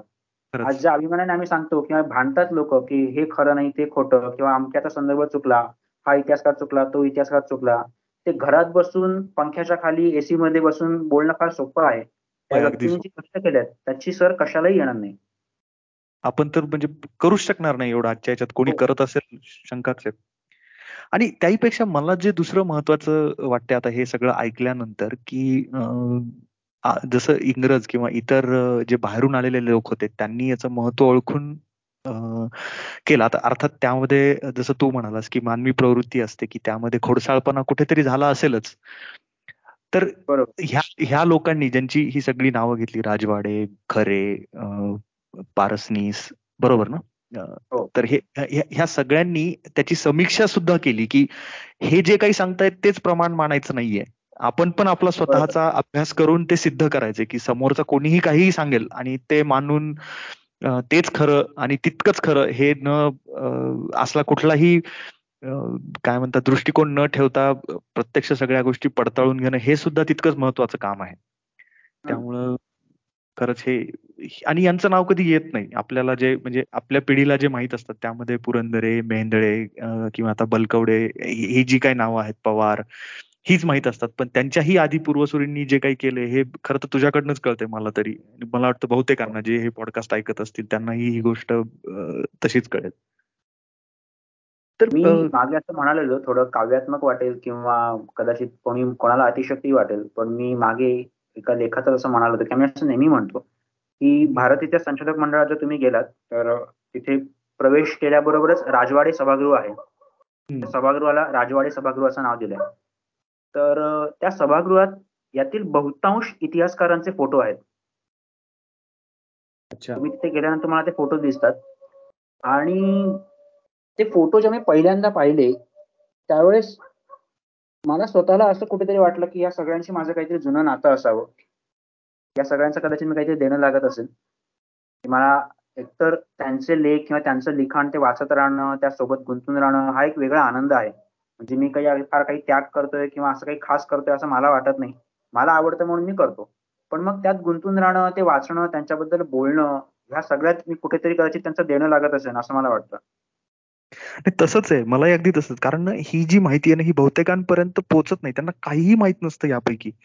की आणि समाज माध्यम हा एक असा प्लॅटफॉर्म झालेला आहे आता की तिथे ज्याला जे वाटेल ते ज्याला बुडना शेंडा असं असं बोलतात मी खूप पाहिलेले आहेत असे. त्यामुळे मला ही जी उत्सुकता होती ना की हा नेमकं येतो कुठनं? हे हे माहीत कसं झालं आपल्याला? की साधी गोष्ट आहे ना की महाराजांनी काय बोलले महाराज? आपल्याला माहीत असतात ना की आता जसं पण त्याचं कितीतरी उदाहरणं आहेत अशी की आदेश दिलेले असतात. जसं जो एक फेमस आदेश असतो ना तो की त्या पाटलाला त्यांनी आदेश दिला होता की याचा चौरंग्या करा असं म्हणतात.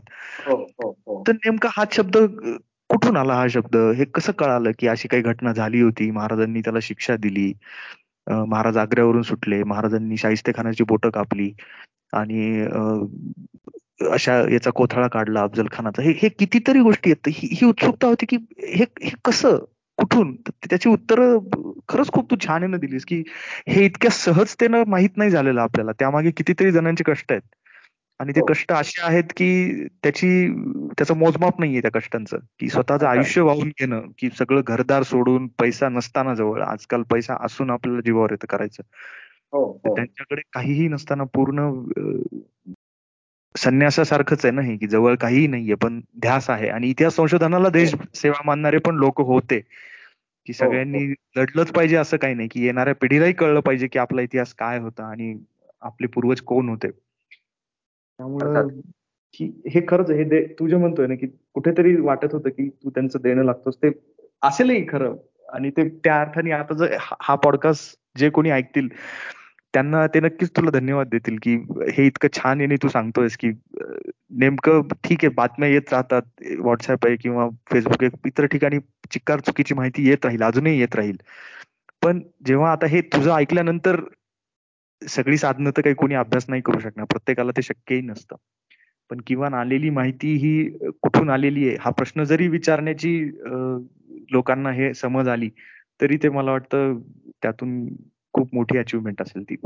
एक्झॅक्टली एक्झॅक्टली माझा हाच उद्देश असतो. मी कायम कोणाला हेच सांगतो की तुम्ही असं म्हणाल की माझ्याकडे वेळ नाही तर किमान जर तुम्ही म्हणजे तुमची माझ्याशी ओळख असेल किंवा इतिहासाच्या इतिहासाच्या पाऊलखुणाशी ओळख असेल तर तुम्ही शंका कायम विचारू शकता.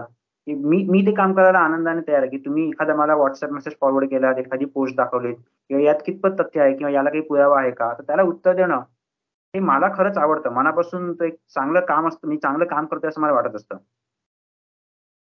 आणि आज आज त्याची फार जास्त गरज आहे ह्या गोष्टींची हो, की हो. की कुठलेही ते असतं ना की एखाद्या मूर्तीवर शेंद्राची कशी पुटं चढत जातात आणि हो. मध्यंतरी झालं होतं ते की सप्तशृंगीच्या देवीवरची त्यांनी बराचसा शेंदूर काढल्यानंतर ती देवी एकदमच वेगळी दिसायला लागली की आपण तसा ह्या बातम्यांमुळे एखाद्या घटनेवर अशी खोटी किंवा कुठली कुठली पुटं चढत जातात. आणि जेव्हा कोणीतरी येऊन सांगतं की हे नेमकं असं असं झालं होतं हे त्याच्यामागे हा पुरावा आहे तेव्हा ती घटना काहीतरी वेगळीच दिसायला लागते. तसं नको तसं नको व्हायला. पण हे हे सगळं तू अक्षरशः म्हणजे साल पण सांगितलं इसवी सन की कोणत्या साली कुठलं झालं. आणि हो. मला एक असं एक एक गोष्ट लक्षात येते तो काळ किती इंटरेस्टिंग असेल किंवा किती हे असेल की एकीकडे इंग्रज जे आहेत जे भारतावर राज्य करण्यासाठी स्वतःचे पाय रोवत आहेत आणि त्यासाठी ते इतिहासाचा आधार घेत आहेत की आपल्याला ज्यांच्यावर राज्य करायचंय ते लोक कसे होते हे जाणून घेत ते त्यांनी त्यांचा अभ्यास सुरू केलेला आहे. आणि एकीकडे हे तज्ज्ञ लोक की ज्यांनी ते जे सांगतायत त्याला प्रमाण मानू नका. आणि म्हणून त्याची समीक्षा करतायत जे जे काही छापतायत. असं एकंदरीत प्रचंड अभ्यासाचं आणि असा तो काळ होता. आणि त्याचबरोबर दुसरीकडे की अठराशे सत्तावन्नचं बंड युद्ध जे काही झालं ते होऊन गेलेलं आहे. आणि आता इंग्रजांना बाहेर आपल्याला हाकलून द्यायचं ह्या भावनेनं पण लोक एकत्रित होते. असा एकंदरीत सगळा परिस्थिती होती. आता या सगळ्या परिस्थितीमध्ये आता अजून एक मला आठवलं म्हणजे अठराशे शहाण्णवचा जो उल्लेख झाला लोकमान्य टिळकांचा की त्यांनी राष्ट्रपुरुषांविषयी लिहिलं. आता त्यापूर्वीपासून पण ते लिहित होते पण हो, आपल्या हो. गप्पांसाठी हा संदर्भ होता. आणि त्याच वेळेस एकीकडे समाज सुधारणा होत होती इंग्रजांविरुद्ध लोक लढत सुद्धा होते असं खूपच धामधूम चालली होती सगळीकडे. आणि गंमत म्हणजे की आपल्याला जितपत माहिती आहे की ह्या सगळ्यांसाठी म्हणजे जो इंग्रजांविरुद्ध लढतोय ते सुद्धा आणि जे समाजामध्ये सुधारणा करतायत ते सुद्धा. ह्या सगळ्यांचं प्रेरणास्थान होते महाराज. हो, हो. बरोबर. आता टिळकांनी तर त्यांच्यापासून उघड उघड प्रेरणा घेतली हे तर माहितीच आहे की त्यां ते ज्या पद्धतीनं शिवाजी महाराजांच्या समोर ठेवून की हेच आपले आदर्श आहेत आणि आपल्याला इंग्रजांविरुद्ध लढण्यासाठी यांच्याकडनंच ऊर्जा घ्यायची आहे. हो, हे हो. करणार दुसरीकडे सावरकर होते किंवा महाराष्ट्रातले मोठे जे भारतामध्ये पण सगळ्यात मोठे समाज सुधारक मानले जातात ते महात्मा फुले आता ह्या हो. तिघांमधलं यांचं कार्य थोडं वेगळं वेगळं असलं पद्धती वेगळ्या असल्या तरी यातल्या प्रत्येकाला शिवाजी महाराजांविषयी तितकाच आदर आणि तितकाच ऊर्जा ते त्यांच्याकडनं घेत होते म्हणजे आता सावरकरांनी तर महाराजांची आरती लिहिली होती ती तर प्रसिद्ध आहे अगदी आणि आजही तितकीच स्फूर्तीदायी आहे. तर दुसरीकडे फुल्यांनी महात्मा फुल्यांनी तर चक्क पोवाडा लिहिला होता इतका सुंदर महाराजांवर. आणि हे. सगळं जे काही होत होतं तो जर आपण काळ बघितला तर मराठा साम्राज्य जे अठराशे अठरा साली त्याचा अस्त झाला.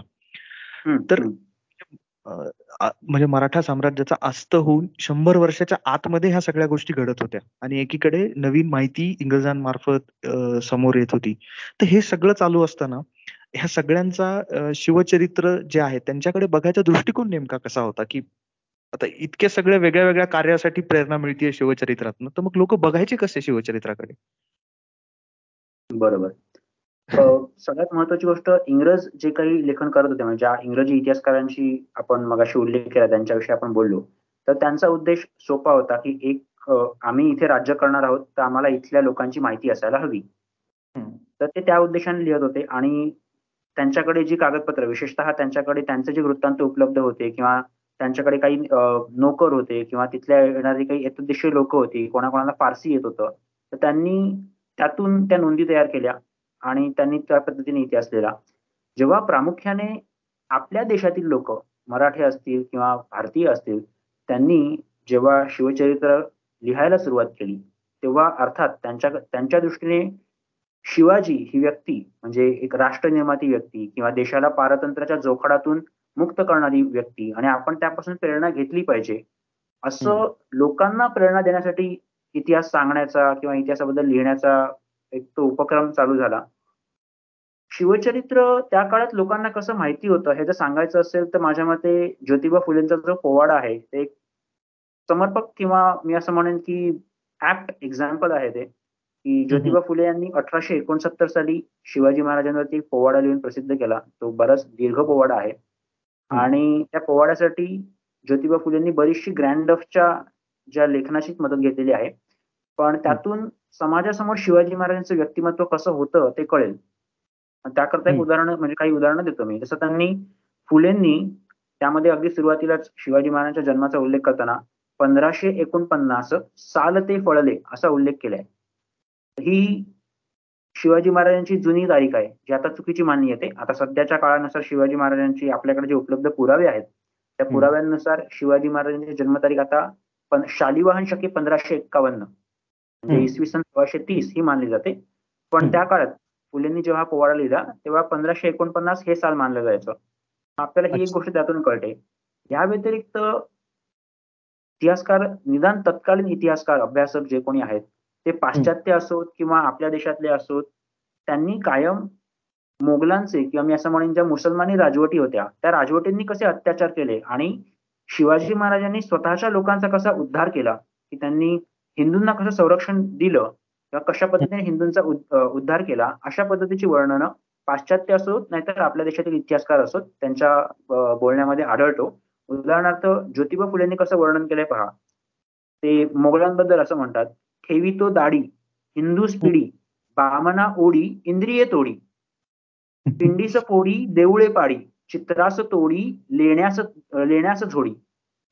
अशा पद्धतीने हे फुलेंनी इस्लामी आक्रमकांच्या अत्याचारांचं वर्णन केलंय. आणि तिथून पुढे शिवाजी महाराजांनी कशा कशा पद्धतीने एकूणच त्यांच्या आयुष्यातले प्रसंग कसे कसे घडले? उदाहरणार्थ अफजल खानाचा वध असेल किंवा शाहिस्ते खानाची बोट तोडणं आग्र्याहून सुटका ह्या सगळ्या घटना ज्योतिबा फुलेंच्या पोवाड्यात आजही ज्या पद्धतीने माहिती आहेत त्याच पद्धतीने येतात त्यानंतर आपण असं कायम ऐकतो की शिवाजी महाराजांचा मृत्यू हा गुडघी या रोगाने झाला.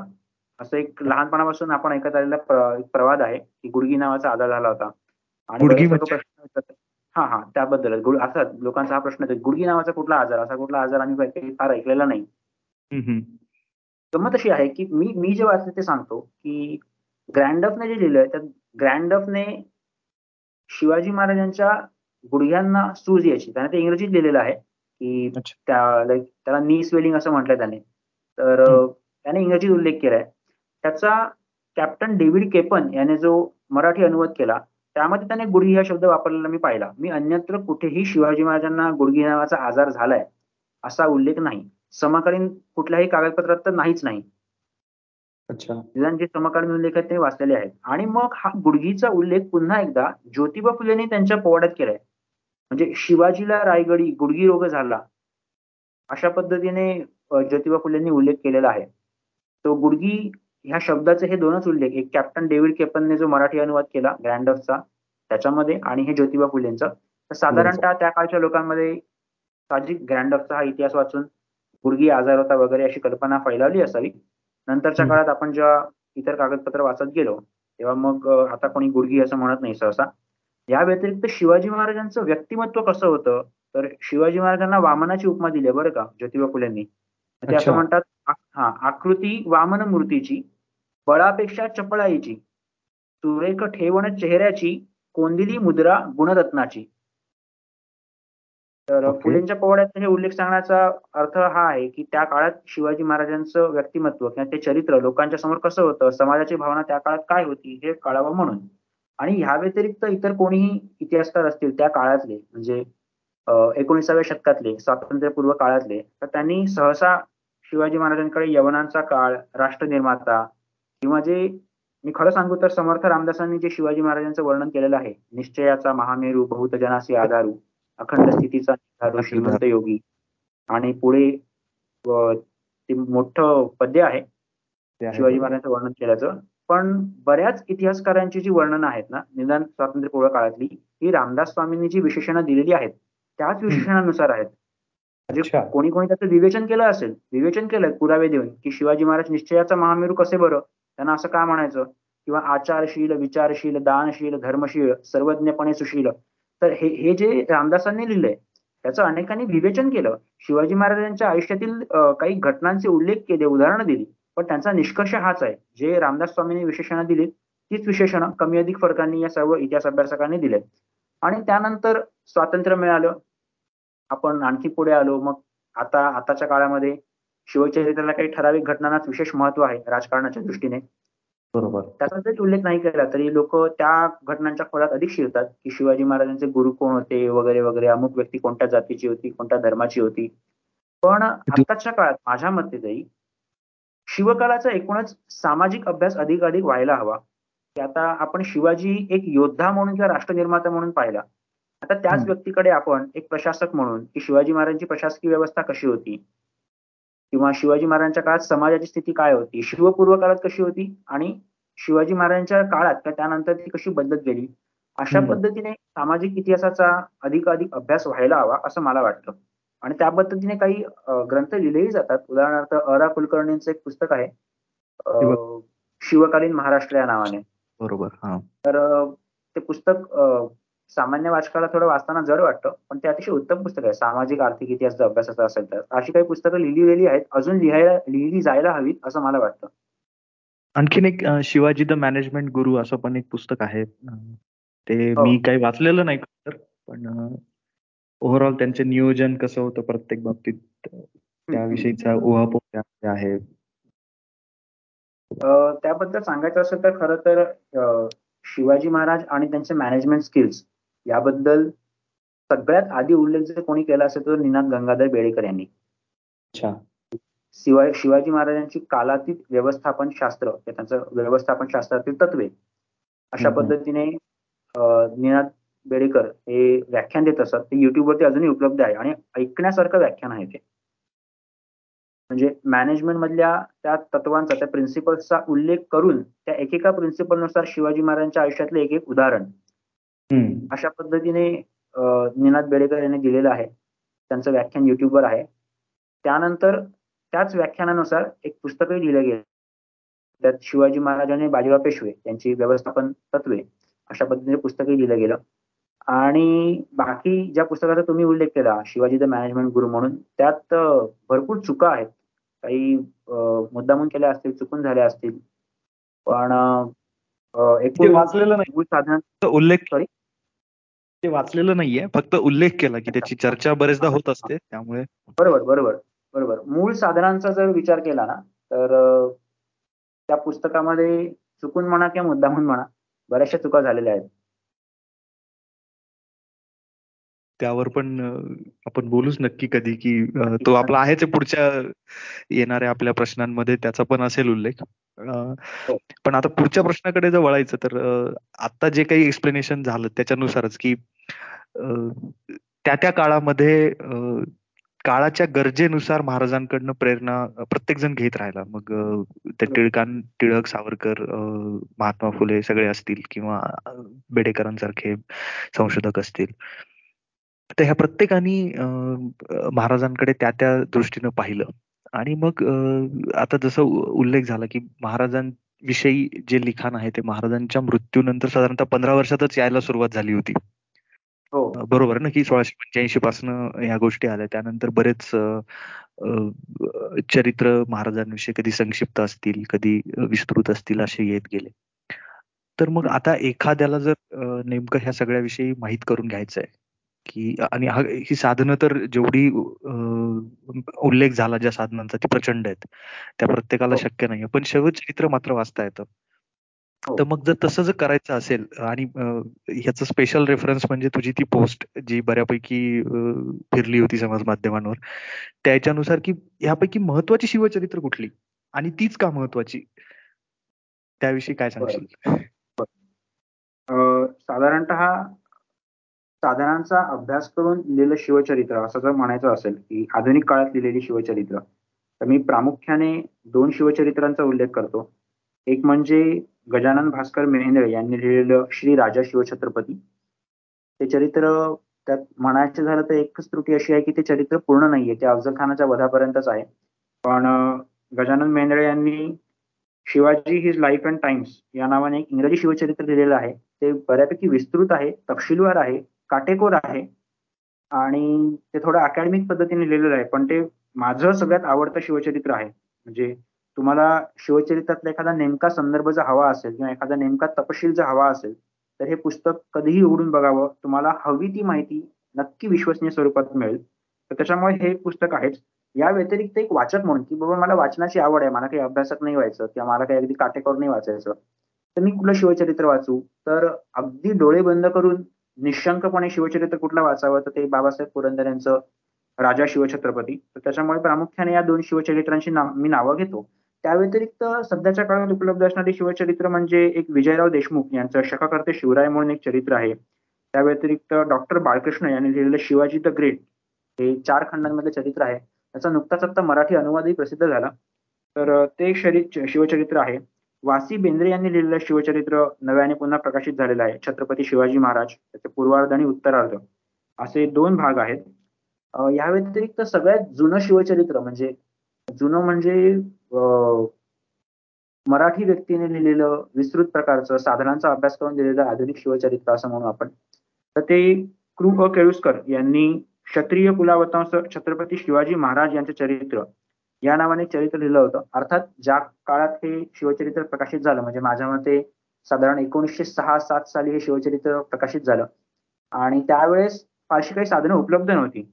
म्हणजे जे शिवचरित्राची जी महत्वाची साधनं आहेत उदाहरणार्थ शिवभारत असेल किंवा जयदेशकावली असेल ती त्यानंतर प्रकाशित झाल्यात. शिवभारत आलं एकोणीसशे सत्तावीस साली जयदेशकावली त्याच्या आसपास एक दोन वर्ष आधी एकोणीसशे पंचवीस सव्वीसमध्ये.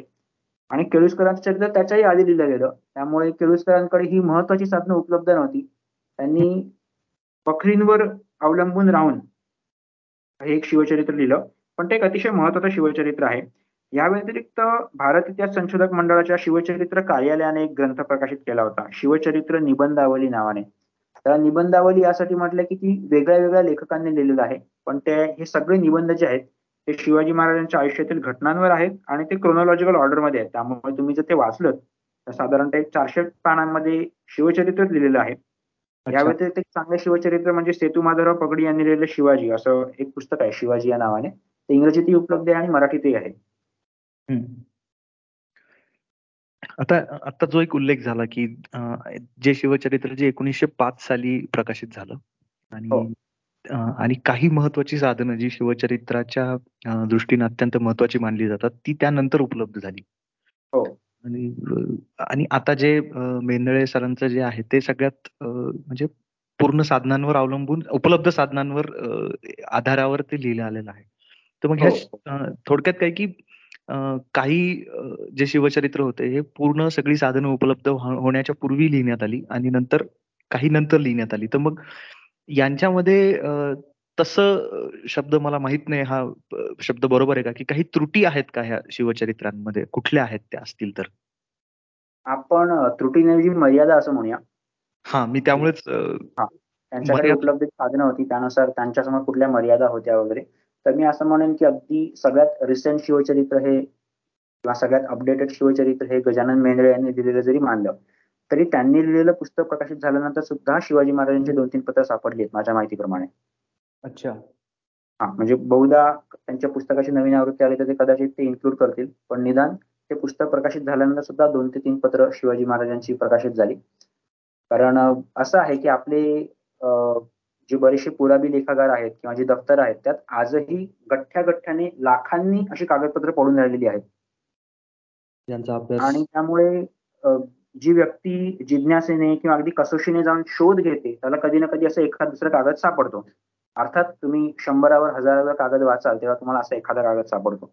शिवचरित्रावरचे काही फार कागद प्रकाशित व्हायचे राहिलेत असं नाही पण असे कागद तुम्हाला आजही सापडतात.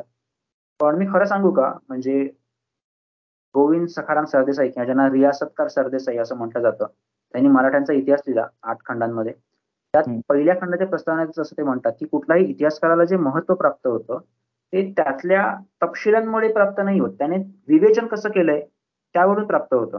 असं त्यांना म्हणायचं की तुम्ही त्या शिवचरित्र शिवचरित्र असेल किंवा ते कुठल्याही व्यक्तीचं चरित्र असेल ते तुम्हाला आकळलं आहे का? त्या चरित्राचं मर्म तुम्हाला कळलं आहे का? तुम्ही ते कशा पद्धतीने त्याचं विवेचन करता? ह्यामुळे त्याला महत्त्व प्राप्त होत असतं. तर ह्या ज्या व्यक्तींनी शिवचरित्र लिहिलेलं आहे तर त्या विवेचनामध्ये फारसा बदल झाला असेल असं मला नाही वाटत. तपशिलांमध्ये मात्र बदल होत गेला. जसं मी म्हटलं खेळूतकरांसमोर बऱ्याचशा बखरी होत्या. आणि नंतरच्या काळामध्ये जशी जशी समकालीन आणि अधिक विश्वसनीय साधनं सापडायला लागली तशा तशा ह्या सगळ्या बखरी आउटडेट व्हायला लागल्या. आणि त्यामुळे बकरींमधली वर्णनं बरीचशी कमी होत गेली. जी पाल्लाळिक वर्ण वर्णनं होती ज्याच्यावर ज्या वर्णनांचा लोकांवरती बराच पगडा होता. तर अशा पद्धतीची वर्णनं कमी होत गेली. आणि जास्तीत जास्त शकावल्या उपलब्ध समकालीन कागदपत्र समकालीन वृत्तांत यावर अवलंबून असलेले यांचा अभ्यास करून लिहिलेली शिवचरित्र आपल्याला उपलब्ध व्हायला लागली. अगदीच मर्यादा म्हणायची असतील तर जगन्नाथ सरकारांनी शिवाजी महाराजांचं चरित्र लिहिलं होतं. आणि जगन्नाथ सरकारांना खरं तर शिवभारत उपलब्ध होतं. पण तरीही त्यांनी शिवभारत हे फारसं विश्वसनीय साधन नाही असं म्हटलं. त्यांच्या दृष्टीने शिवचरित शिवचरित्राचं ते एक महत्वाचं साधन नाही. त्यावरती नंतर गजानन मेंढेंनी एक लेख लिहिलेला आहे की जगन्नाथ सरकारांनी जे काही शिवभारताचं परीक्षण केलं त्याबद्दल आपल्याला काय म्हणता येईल? सरकारांचं म्हणणं कितपत बरोबर आहे? यावर गजानन मेंढळे यांचा एक लेख आहे. अशा काही मर्यादा एकूण लेखकाचे बायास त्याचे समजण्यात त्याच्यासमोर उपलब्ध असलेली साधनं यानुसार सापडतात. म्हणजे थोडक्यात की साधनांची मर्यादा सुरुवातीच्या काही काळात होती पण हो. अस्सल शिवचरित्र तेच की साधनांचा अर्थ किंवा त्याचं विश्लेषण एखादा इतिहासकार कसा करतो त्यानुसार त्या शिवचरित्राचं महत्त्व अधोरेखित होतं. हो, हो. एक उदाहरण देऊ वेळ असेल तर? हो नक्की. हा एक उदाहरण देतो. जसं विजयराव देशमुख यांनी शककर्ते शिवराय म्हणून एक शिवचरित्र लिहिलेलं आहे.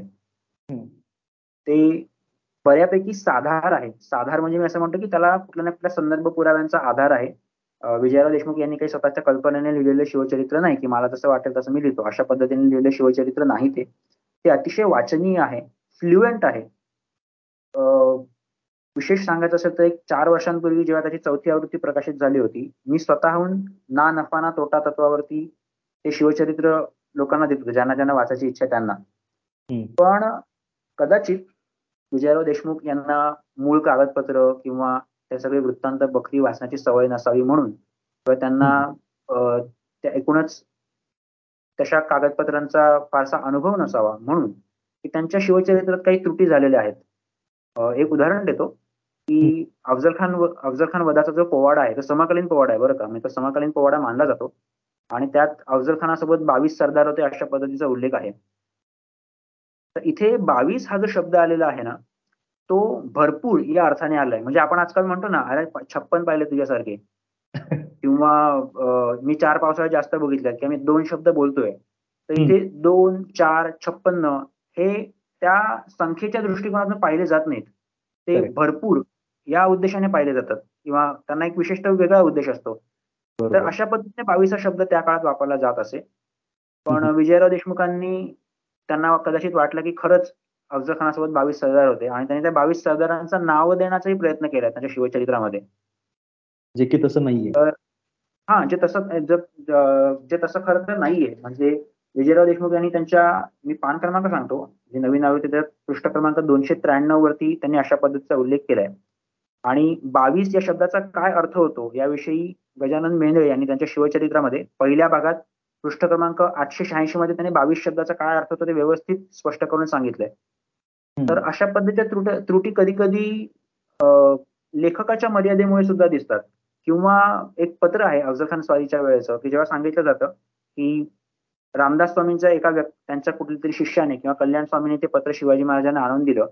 त्या पत्रामध्ये चौदा ओळी आहेत. आणि त्या चौदा ओळींपैकी प्रत्येक ओळीचं जर पहिलं अक्षर घेतलं तर विजापूरचा सरदार निघाला आहे अशा पद्धतीचं वाक्य तयार होतं. हो.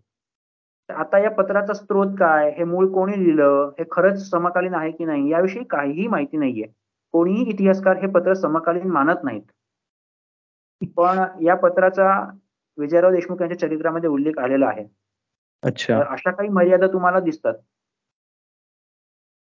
त्रुटींच्या उद्देशाने आपण त्रुटींबद्दल बोलत होतो. तर एक आपण साधनांची उपलब्धता आणि अनुपलब्धता हे बोलतोच. पण त्या व्यतिरिक्त त्या अभ्यासकाचा किंवा त्या लेखकाचा सदर साधनांकडे पाहण्याचा दृष्टिकोन की त्याला ते कितपत विश्वसनीय वाटतात अविश्वसनीय वाटतात किंवा साधनांची विश्वसनीयता ठरवण्याची ठराविक पद्धत असते जी राजवाडींच्या काळापासून चालत आलेली आहे ती जर नाही पाळली तर अशा पद्धतीच्या मर्यादा दिसतात.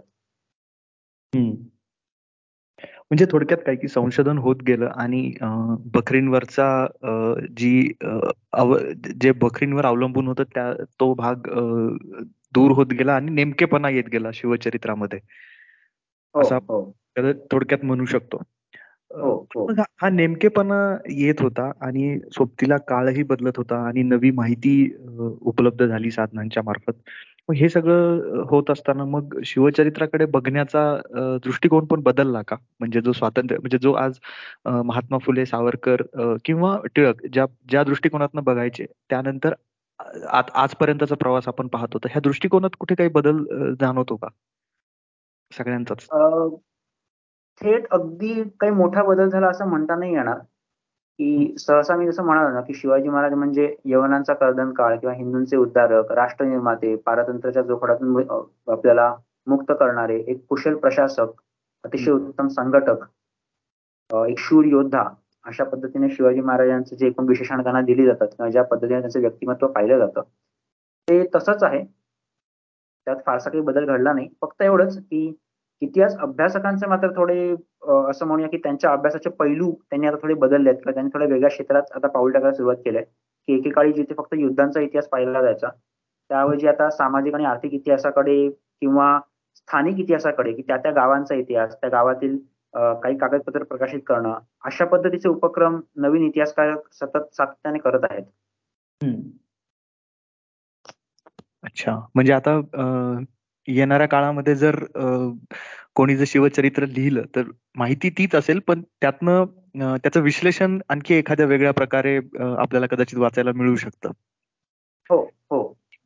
की महाराजांचा इतर जे त्यांच्याशी संबंधित गोष्टी होत्या जसं प्रशासन किंवा इतरही काही कशा पद्धत की आता जसं भाषेचा एक विषय असतो की महाराजांनी भाषा भाषेमध्ये हे केलं स्वतःच्या भाषेमध्ये व्यवहार करण्यासाठी हे हो, केलं हो. गोष्टी. ह्या इतर बाबींवर जास्त प्रकाश इतर बाबींवर जास्त प्रकाश पडू शकतो थोडक्यामध्ये. हो हो हो. तर हे हे खरंच खूप प्रचंड काम झालेलं आहे आणि एखाद्याला जर खरंच अभ्यासायचं असेल तर म्हणजे कितीतरी वेळ अभ्यास करावा लागेल कारण खूप आपल्या पूर्वासुरींनी प्रचंड काम करून ठेवलेलं आहे वेगळ्या वेगळ्या ह्याच्यातनं. आणि तू तर ते सगळं सोदाहरण स्पष्ट केलेलं आहेस की काय वाचावं किंवा काय वाचू नये. मला वाटतं ती जी पोस्ट लिहिली होतीस तू त्याच्याही पेक्षा हे जास्त विस्तृत स्वरूपात तू सांगितलंस. हे खरंच खूप छान हो. ही माहिती आहे ही कोणासाठी पण की ठीक आहे महाराज अभिमान तर निश्चित बाळगला पाहिजे पण हे सगळं वाचा आणि मग बघा की त्या अभिमानात काय फरक पडतो की का महत्त्वाचे आहेत महाराज. हे हे नक्की कळेल. हे आणि त्यासाठी तरी ते नक्कीच वाचायला हवं की तुम्हाला त्या गोष्टीसाठी जे काही तुमच्या भावना आहेत त्याला आधार मिळेल आणि तो आणखीन हे होईल. पण हे सगळं होत असताना तू एक जो उल्लेख जो केलास की एखाद्याला योग्य ती माहिती मिळवायची आहे. पूर्ण अभ्यास करणं शक्य नाही. तर त्या सगळ्यांसाठी सगळ्यात लोकप्रिय ज्याविषयी सगळ्यात जास्त वाचल्या जातं असं शिवचरित्र ह्या ह्या सगळ्या ह्याच्यामध्ये हे सगळी तर महत्वाची आहेतच. ती का आहेत ते पण आम्हाला माहीत झालं. पण एखाद्याला आजच्या कुणालाही जर आपण विचारलं की शिवचरित्र वाचायचं असेल तर कुठलं? तर प्रत्येकाच्या तोंडी पहिलं नाव येतं ते म्हणजे शिवशाहीर महाराष्ट्र भूषण जे आहेत आपले बाबासाहेब पुरंदरे यांनी लिहिलेलं श्री राजा हो. शिवछत्रपती. हो, हो. तर आणि तू पण त्याचा उल्लेख केला असच की ते जरूर वाचा की सुरुवात तरी करा तिथनं की ते कसं आहे. नंतर मग तुमच्या आवडीनुसार हे इतर ज्यांचा उल्लेख झाला ती तुम्ही वाचू शकता. तर मग महाराज पुरंदरे यांचं जे शिवचरित्र आहे तर त्याचं मग हे असं म्हणण्यामागे त्याचं काहीतरी वैशिष्ट्य तर नक्कीच आहे. कारण बहुतेकांनी किमान थोडं तरी वाचलेलं असतं हे. इतर आणि तू ही सगळी वाचलेली आहेस त्यातल्या सखोल माहिती आहे. त्यामुळे तू सांगू शकतोस का की याचं पुरंदरेंच्या शिवचरित्राचं वैशिष्ट्य काय आहे? आणि वैशिष्ट्यासोबत अभ्यासाच्या दृष्टीने त्याचं महत्त्व काय आहे? बरोबर. मी असं म्हणेन की कुठलाही विषय असेल म्हणजे इतिहास असो किंवा अजून कुठला विषय असो तर साधारणतः तो इतिहास जाणून घेण्याचे तीन टप्पे असतात. एक वाचन आकलन आणि स्मरण. मी आधी वाचतो मी समजून घेतो आणि मला ते लक्षात राहणं गरजेचं असतं. तर या तिन्ही गोष्टींसाठी ना मुळात जे तुम्ही वाचता ते पुस्तक किंवा जो कुठला तुमचा स्त्रोत आहे तो रटाळ नसायला नको. ते रटाळ असेल तुमचं लक्ष राहणार नाही तुम्हाला त्याचं आकलन होणार नाही. आणि त्या व्यतिरिक्त तो काटेकोर असायला हवा नाही तुम्हाला जे लक्षात राहतंय ते योग्य असणार नाही. तर ह्या उद्देशाने की शिवचरित्राचं व्यवस्थित वाचन होणं आकलन होणं आणि स्मरण होणं ह्या दृष्टीने बाबासाहेब पुरंदरेंनी जे शिवचरित्र लिहिलं राजा शिवछत्रपती तितकं विस्तृत तपशीलवार काटेकोर आणि तरीही वाचनीय वाचनीय म्हणजे मी सामान्य वाचकाच्या दृष्टिकोनातून म्हणतोय तितकं वाचनीय शिवचरित्र दुसरं कोणीही लिहिलेलं नाही. कोणाला कदाचित हे लगेच पटणार नाही किंवा कोणाला कदाचित अतिशयोक्ती वाटेल की असं कसं फक्त बाबासाहेब पुरंदरेच का? तर ह्याला कारण आहे मी असं म्हणालो अगदी आपल्या मुलाखतीच्या सुरुवातीला की दोन हजार दहा साली मी बाबासाहेबांनी लिहिलेलं शिवचरित्र पहिल्यांदा वाचलं. आणि त्यात कुठे कुठे कसे संदर्भ दिलेत ते बघून माझ्यावरती प्रभाव पडला आणि मला कळलं की अरे असेही संदर्भ वाचायचे असतात बघायचे असतात. आज गेल्या तेरा वर्षांमध्ये मी ही सगळी साधनं हळूहळू करून वाचत आलो. मी सगळं वाचलं असं म्हणत नाही पण किमान जे समकालीन ग्रंथ आहेत ते मी वाचत राहिलो अधूनमधून. आणि बाकीची शिवचरित्र ज्यांची आपण नावं घेतली ती सुद्धा वाचत राहिलो. ते सगळं वाचल्यानंतर आजही बाबासाहेबांचं शिवचरित्र वाचणं मी थांबवलं नाही ते अधूनमधून वाचतच असतो. आणि ते जेव्हा मी वाचतो त्यावेळेस मला कित्येकदा आश्चर्याचे धक्के बसतात की इतकं सगळं म्हणजे लोक बरेचदा आक्षेप घेतात की बाबासाहेब पुरंदर यांनी अतिशय रसाळ भाषेत लिहिलेलं आहे फार आगळ पगळ भाषा आहे किंवा त्यात अभिनिवेश आहे वगैरे वगैरे. मग लोकांना असं वाटतं की मग ते काटेकोर नसणार किंवा ते अभ्यासपूर्ण नसणार. तर तसं नाहीये. तर बाबासाहेबांनी हे असं सगळं लिहिताना सुद्धा इतक्या लालित्यपूर्ण भाषेत लिहिताना सुद्धा इतिहास शास्त्राशी त्यांनी कुठलाही अशी त्याची अमर्यादा केली नाहीये किंवा कुठलाही अप्रामाणिकपणा त्यांनी केलेला नाहीये आणि कुठले तपशीलही सोडलेले नाहीयेत. म्हणजे मी एकदम एक खास उदाहरण देतो की तपशील कसे दिले जातील. शिवाजी महाराजांनी अफजल खान वधाच्या वेळी कोणत्या रंगाचे कपडे घातले होते माहिती आहे का? असं कधी ऐकलंय का? नाही. शिवाजी महाराजांनी अफजल खानाच्या वधाच्या वेळी शुभ्र रंगाचे कपडे घातले होते. त्याच्यावरती केशराचा शिरकावा केला होता असं बाबासाहेब पुरंदरेंनी त्यांच्या शिवचरित्रात लिहिलेलं आहे. आता कोणी असं म्हणेल की हे वातावरण निर्मितीसाठी लिहिलं असेल असं वर्णन करायचं म्हणून लिहिलं असेल कादंबरी तशी वर्णन असतात नाही का? पात्राने कुठले कपडे घातले वगैरे वगैरे. हो फिक्शन टाईप हा तर ते तसं नाहीये की फिक्शन नाहीये. शिवचरित्राचा जो समकालीन ग्रंथ आहे शिवभारत. त्या शिवभारताच्या एकविसाव्या अध्यायात बारावा आणि तेरावा जो श्लोक आहे त्या श्लोकात शिवाजी महाराजांनी शुभ्र कपडे घातले होते असं म्हटलंय. बाबासाहेबांनी बरोबर तो संदर्भ तिथे वापरून तो उल्लेख केलेला आहे. म्हणजे तो सुद्धा उल्लेख त्यांच्याकडून राहून नाही गेला. किती काटेकोर अभ्यास तो. इतकं इतका काटेकोर अभ्यास आहे त्या त्या साधनांवरचा. किंवा बरेचदा आपल्याला असं वाटतं की अरे हे किती काव्यात्मक वर्णन आहे हे कुठून तरी त्यांनी दुसरीकडूनच किंवा मनाने वगैरे केलं असेल तर असं नसतं.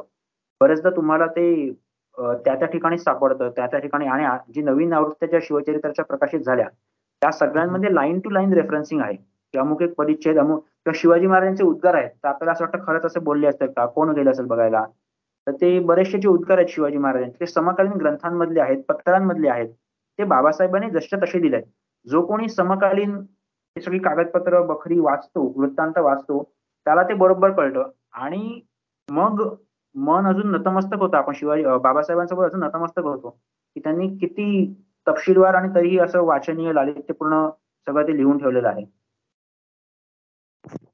खरंच हेच हेच त्यांचं वैशिष्ट्य आहे की कदाचित जसं मेंदळे किंवा देशमुख यांनी जे काही लिहिले शिवचरित्र ते थोडेसे एक शब्द तू वापरलास की अकॅडमिक पद्धतीने. त्यामुळे ते कंटाळवाने वाटू शकतात की पूर्ण शेवटपर्यंत आणि त्यांची पुस्तक संख्या पण म्हणजे पानांची संख्या पण प्रचंड आहे ना? त्यामुळे हो, हो, हो.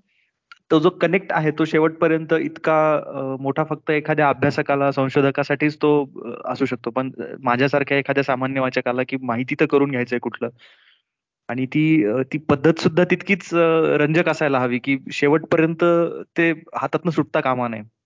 बरोबर. तर हे हे पुरंदरेंच्या शिवचरित्राचं वैशिष्ट्यच आहे. आणि दुसरं जर मी विचारलं होतं की त्याचंही उत्तर मला मिळालं की महत्त्व काय आहे? तर महत्त्व हे आहे की सगळं लिहित असताना कुठेही तपशिलामध्ये असं मनगडन ज्याला म्हणतात तसा कुठलाही प्रकार नाही.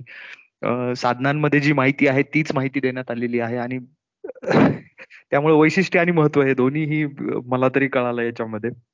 आणि सगळ्यात महत्वाचं काय असतं जेव्हा तुम्ही एखादं चरित्र किंवा इतिहास वाचता तर त्या ऐतिहासिक व्यक्तिमत्वाचं त्याचं मूल्यमापन करणं किंवा त्या त्याच्या चरित्राचं मर्म काय आहे की नक्की काय जाणून घ्यायचं आपल्याला त्याचा उपयोग काय करायचा आहे? तर हे आपल्याला कळणं सामान्य व्यक्तीला की या इतिहासाचा उपयोग काय किंवा या इतिहासाचं महत्त्व काय मला ही परंपरा मला हा इतिहास का ठाऊक असला पाहिजे? तर ते जाणून घ्यायचं असेल तर बाबासाहेब पुरंदर यांचं पुस्तक वाचल्याशिवाय दुसरा कुठला पर्यायच नाही. हे खरं मी माझ्याकडे पण ती जुनी आवृत्ती आणि नंतर त्यांच्या दोन खंडामध्ये ते प्रकाशित व्हायला लागलं ना. हो, थोडस हो. पूर्वी जी मला वाटतं दोन हजार च्या आधी एकच मोठं पुस्तक यायचं ना ते राजा शिव हो, छत्रपती आता त्याचा भाग खंड एक आणि खंड दोन असं यायला लागलं. ते जरा जास्त वेगळ्या काळात वेगळ्या वेगळ्या आवृत्त्या आलेल्या आहेत. म्हणजे मध्यंतरी त्याच्याही आधी दोन खंडामध्ये येत होती मग दोन हजार एक साली पुन्हा एकाच खंडात येत होती. त्यानंतर पुन्हा दोन खंडात आणि आता नवीन आहे ती पुन्हा एकाच खंडात येते. अच्छा अच्छा. तर आपली जी सुरुवात झाली होती शिवसृष्टी जी आहे ती बाबासाहेबांच्याच स्वप्नातून साकारती आहे म्हणजे हो, साकारली हो. आहे आणि आता येणाऱ्या काळातही होईल. तर ह्या सगळ्यांचं जे मूळ स्रोत आहे शिवसृष्टीचा सुद्धा आणि बाबासाहेबांच्या एकंदरीत कार्याचा जे आहे तो तो शिवचरित्र हाच आहे राजा शिवछत्रपती तर आता आपण जो थोडक्यात आढावा घेतला की महाराजांच्या मृत्यूनंतर उपलब्ध झालेलं पहिलं त्यांचं शिवच म्हणजे त्यांचं चरित्र किंवा त्यांच्याविषयीची माहिती छापल्यात आलेली माहिती तिथपासून ते ह्या आता आता जे नुकतंच प्रकाशित झालं ज्याच्यात उल्लेख केला तिथपर्यंत आपण आलो. तर आता आपल्याला हो. आणखीही खरंच खूप गप्पा मारायच्या आहेत. पण आपण हा पहिला भाग इथे इथे आपण थांबू ब्रेक घेऊ आपण. आता मला मला असं वाटतं की पुढचा जो भाग आहे आपला त्यामध्ये जी उत्सुकता आहे की आता हे जे बाबासाहेब पुरंदरे यांचं जे शिवचरित्र आहे ते कसं निर्माण झालं? त्याची कथा मला जाणून घ्यायची आहे. त्यानंतर त्यांनी काय कष्ट घेतले? आणि कारण त्यांच्याविषयी खूप सारी माहिती येत असते जी की खरी आहे. कारण आता आतापर्यंत मागच्या वर्षापर्यंत बाबासाहेब सक्रिय होते ह्या सगळ्या गोष्टींमध्ये. ते मुलाखती द्यायचे ते कुणालाही भेटायचे. हो. आणि तुझी तर तुम्ही तर त्यांच्या तुम्ही सर्वांनी तर त्यांच्या मार्गदर्शनाखाली प्रत्यक्ष काम केलेलं आहे. त्यामुळे तुमच्याकडे तर सांगण्यासारखं प्रचंड काही आहे. पण पुढच्या हो. भागामध्ये आपण जे करणार आहोत ते नेमकं बाबासाहेबांचं शिवचरित्र. हाच आपला म्हणजे मुख्य गप्पांचा विषय राहील. आणि पहिल्या भागात मात्र खरंच खूप खूप महत्वाची माहिती मिळाली. खरं सांगायचं तर यातली मला दहा टक्के सुद्धा माहिती नव्हती. आणि मला खात्री आहे की बऱ्याच जणांना माहिती नसेल की दोन चार शिवचरित्र वाचली किंवा दोन चार पुस्तकं वाचली म्हणजे महाराज कळाले असं नाहीये. खरं तर ही शिवचरित्र म्हणजे जे काही प्रचंड साधनं उपलब्ध आहेत ती सुद्धा खूप मोठ्या संख्येनं. त्यातलं हे कित्येक इतिहासकारांनी संशोधन करून कष्ट घेऊन स्वतःचं आयुष्य पूर्ण देऊन त्या गोष्टीसाठी उपलब्ध केलेलं हे त्यातलं सार आहे फक्त. हे मला कळालं त्यातनं. अजूनही लोक अभ्यास करत असतात. तुझ्यासारखे लोक जे आहेत की जे त्या गोष्टींकडे पाहतात नवीन आणखीन त्यातनं शोधायचा प्रयत्न करतात. हे पण खूप महत्वाचं आहे. तर ह्या सगळ्या माहितीसाठी तुझे खूप खूप आभार. आणि ऍब्सोल्युटली माय प्लेजर मी जसं म्हणालो की मला इतिहासाविषयी त्यातही शिवाजी महाराजांविषयी आणि त्यातही या सगळ्या इतिहासकारांविषयी आणि बाबासाहेबांविषयी अर्थातच मला कायम बोलायला लिहायला आवडतं. तर मला ही संधी मिळाल्याबद्दल मी तुझे मनापासून आभार मानतो. खर तर महाराज जे आहेत तो आपला तो जोडणारा धागा आहे आपल्या सगळ्यांना. हो, आणि हो, हो. तो धागा आणखीन ह्या माझा तरी मजबूत झाला महाराजांप्रती. नुसतं माहिती असणं उपयोगाचं नाहीये ना ती डोळस माहिती असल्या असायला हवी. मी त्यामुळे तेच म्हणालो की अभिमान आणि अभिनिवेश यातला फरक कळायला हवा ना की हो. ते खरं आहे ना की पु ल देशपांडेंनी व्याख्या केलेली तशी तर व्याख्या प्रत्येकानंच केलेली आहे महाराष्ट्रातली पण पु ल देशपांडेंनी खूप छान केलेली आहे. ते म्हणतात की शिवाजी महाराज की म्हणल्यानंतर की काहीही विचार न येतात जे अपसुक ज्याच्या तोंडून जय येतं तो महाराष्ट्रीयन माणूस इतकं त्यांनी साधं सोपं करून टाकलंय महाराष्ट्रीयन म्हणून घेणं कुणालाही. ज्याच्या तोंडून महाराज की जय आलं की झालं तो. त्याच्याशिवाय येऊच शकणार नाही ते तो मराठी असल्याशिवाय. त्यामुळं आणि जसं तू म्हणालास की तुला बोलायला आवडतं तर आम्ही अजून मी तरी अजून तुला बोलतं करेन. मी माझ्या माझ्याकडे खूप सारे प्रश्न आहेत तुला विचारण्यासाठी. आणि ते पुढच्या भागामध्ये आपण राजा शिवछत्रपती अजून परत एकदा आणखीन त्याला आपल्या गप्पांना अजून फोकस करू आणि ह्या शिवचरित्राविषयी बोलू. तुर्तास आपण थांबूयात. परत एकदा धन्यवाद. धन्यवाद.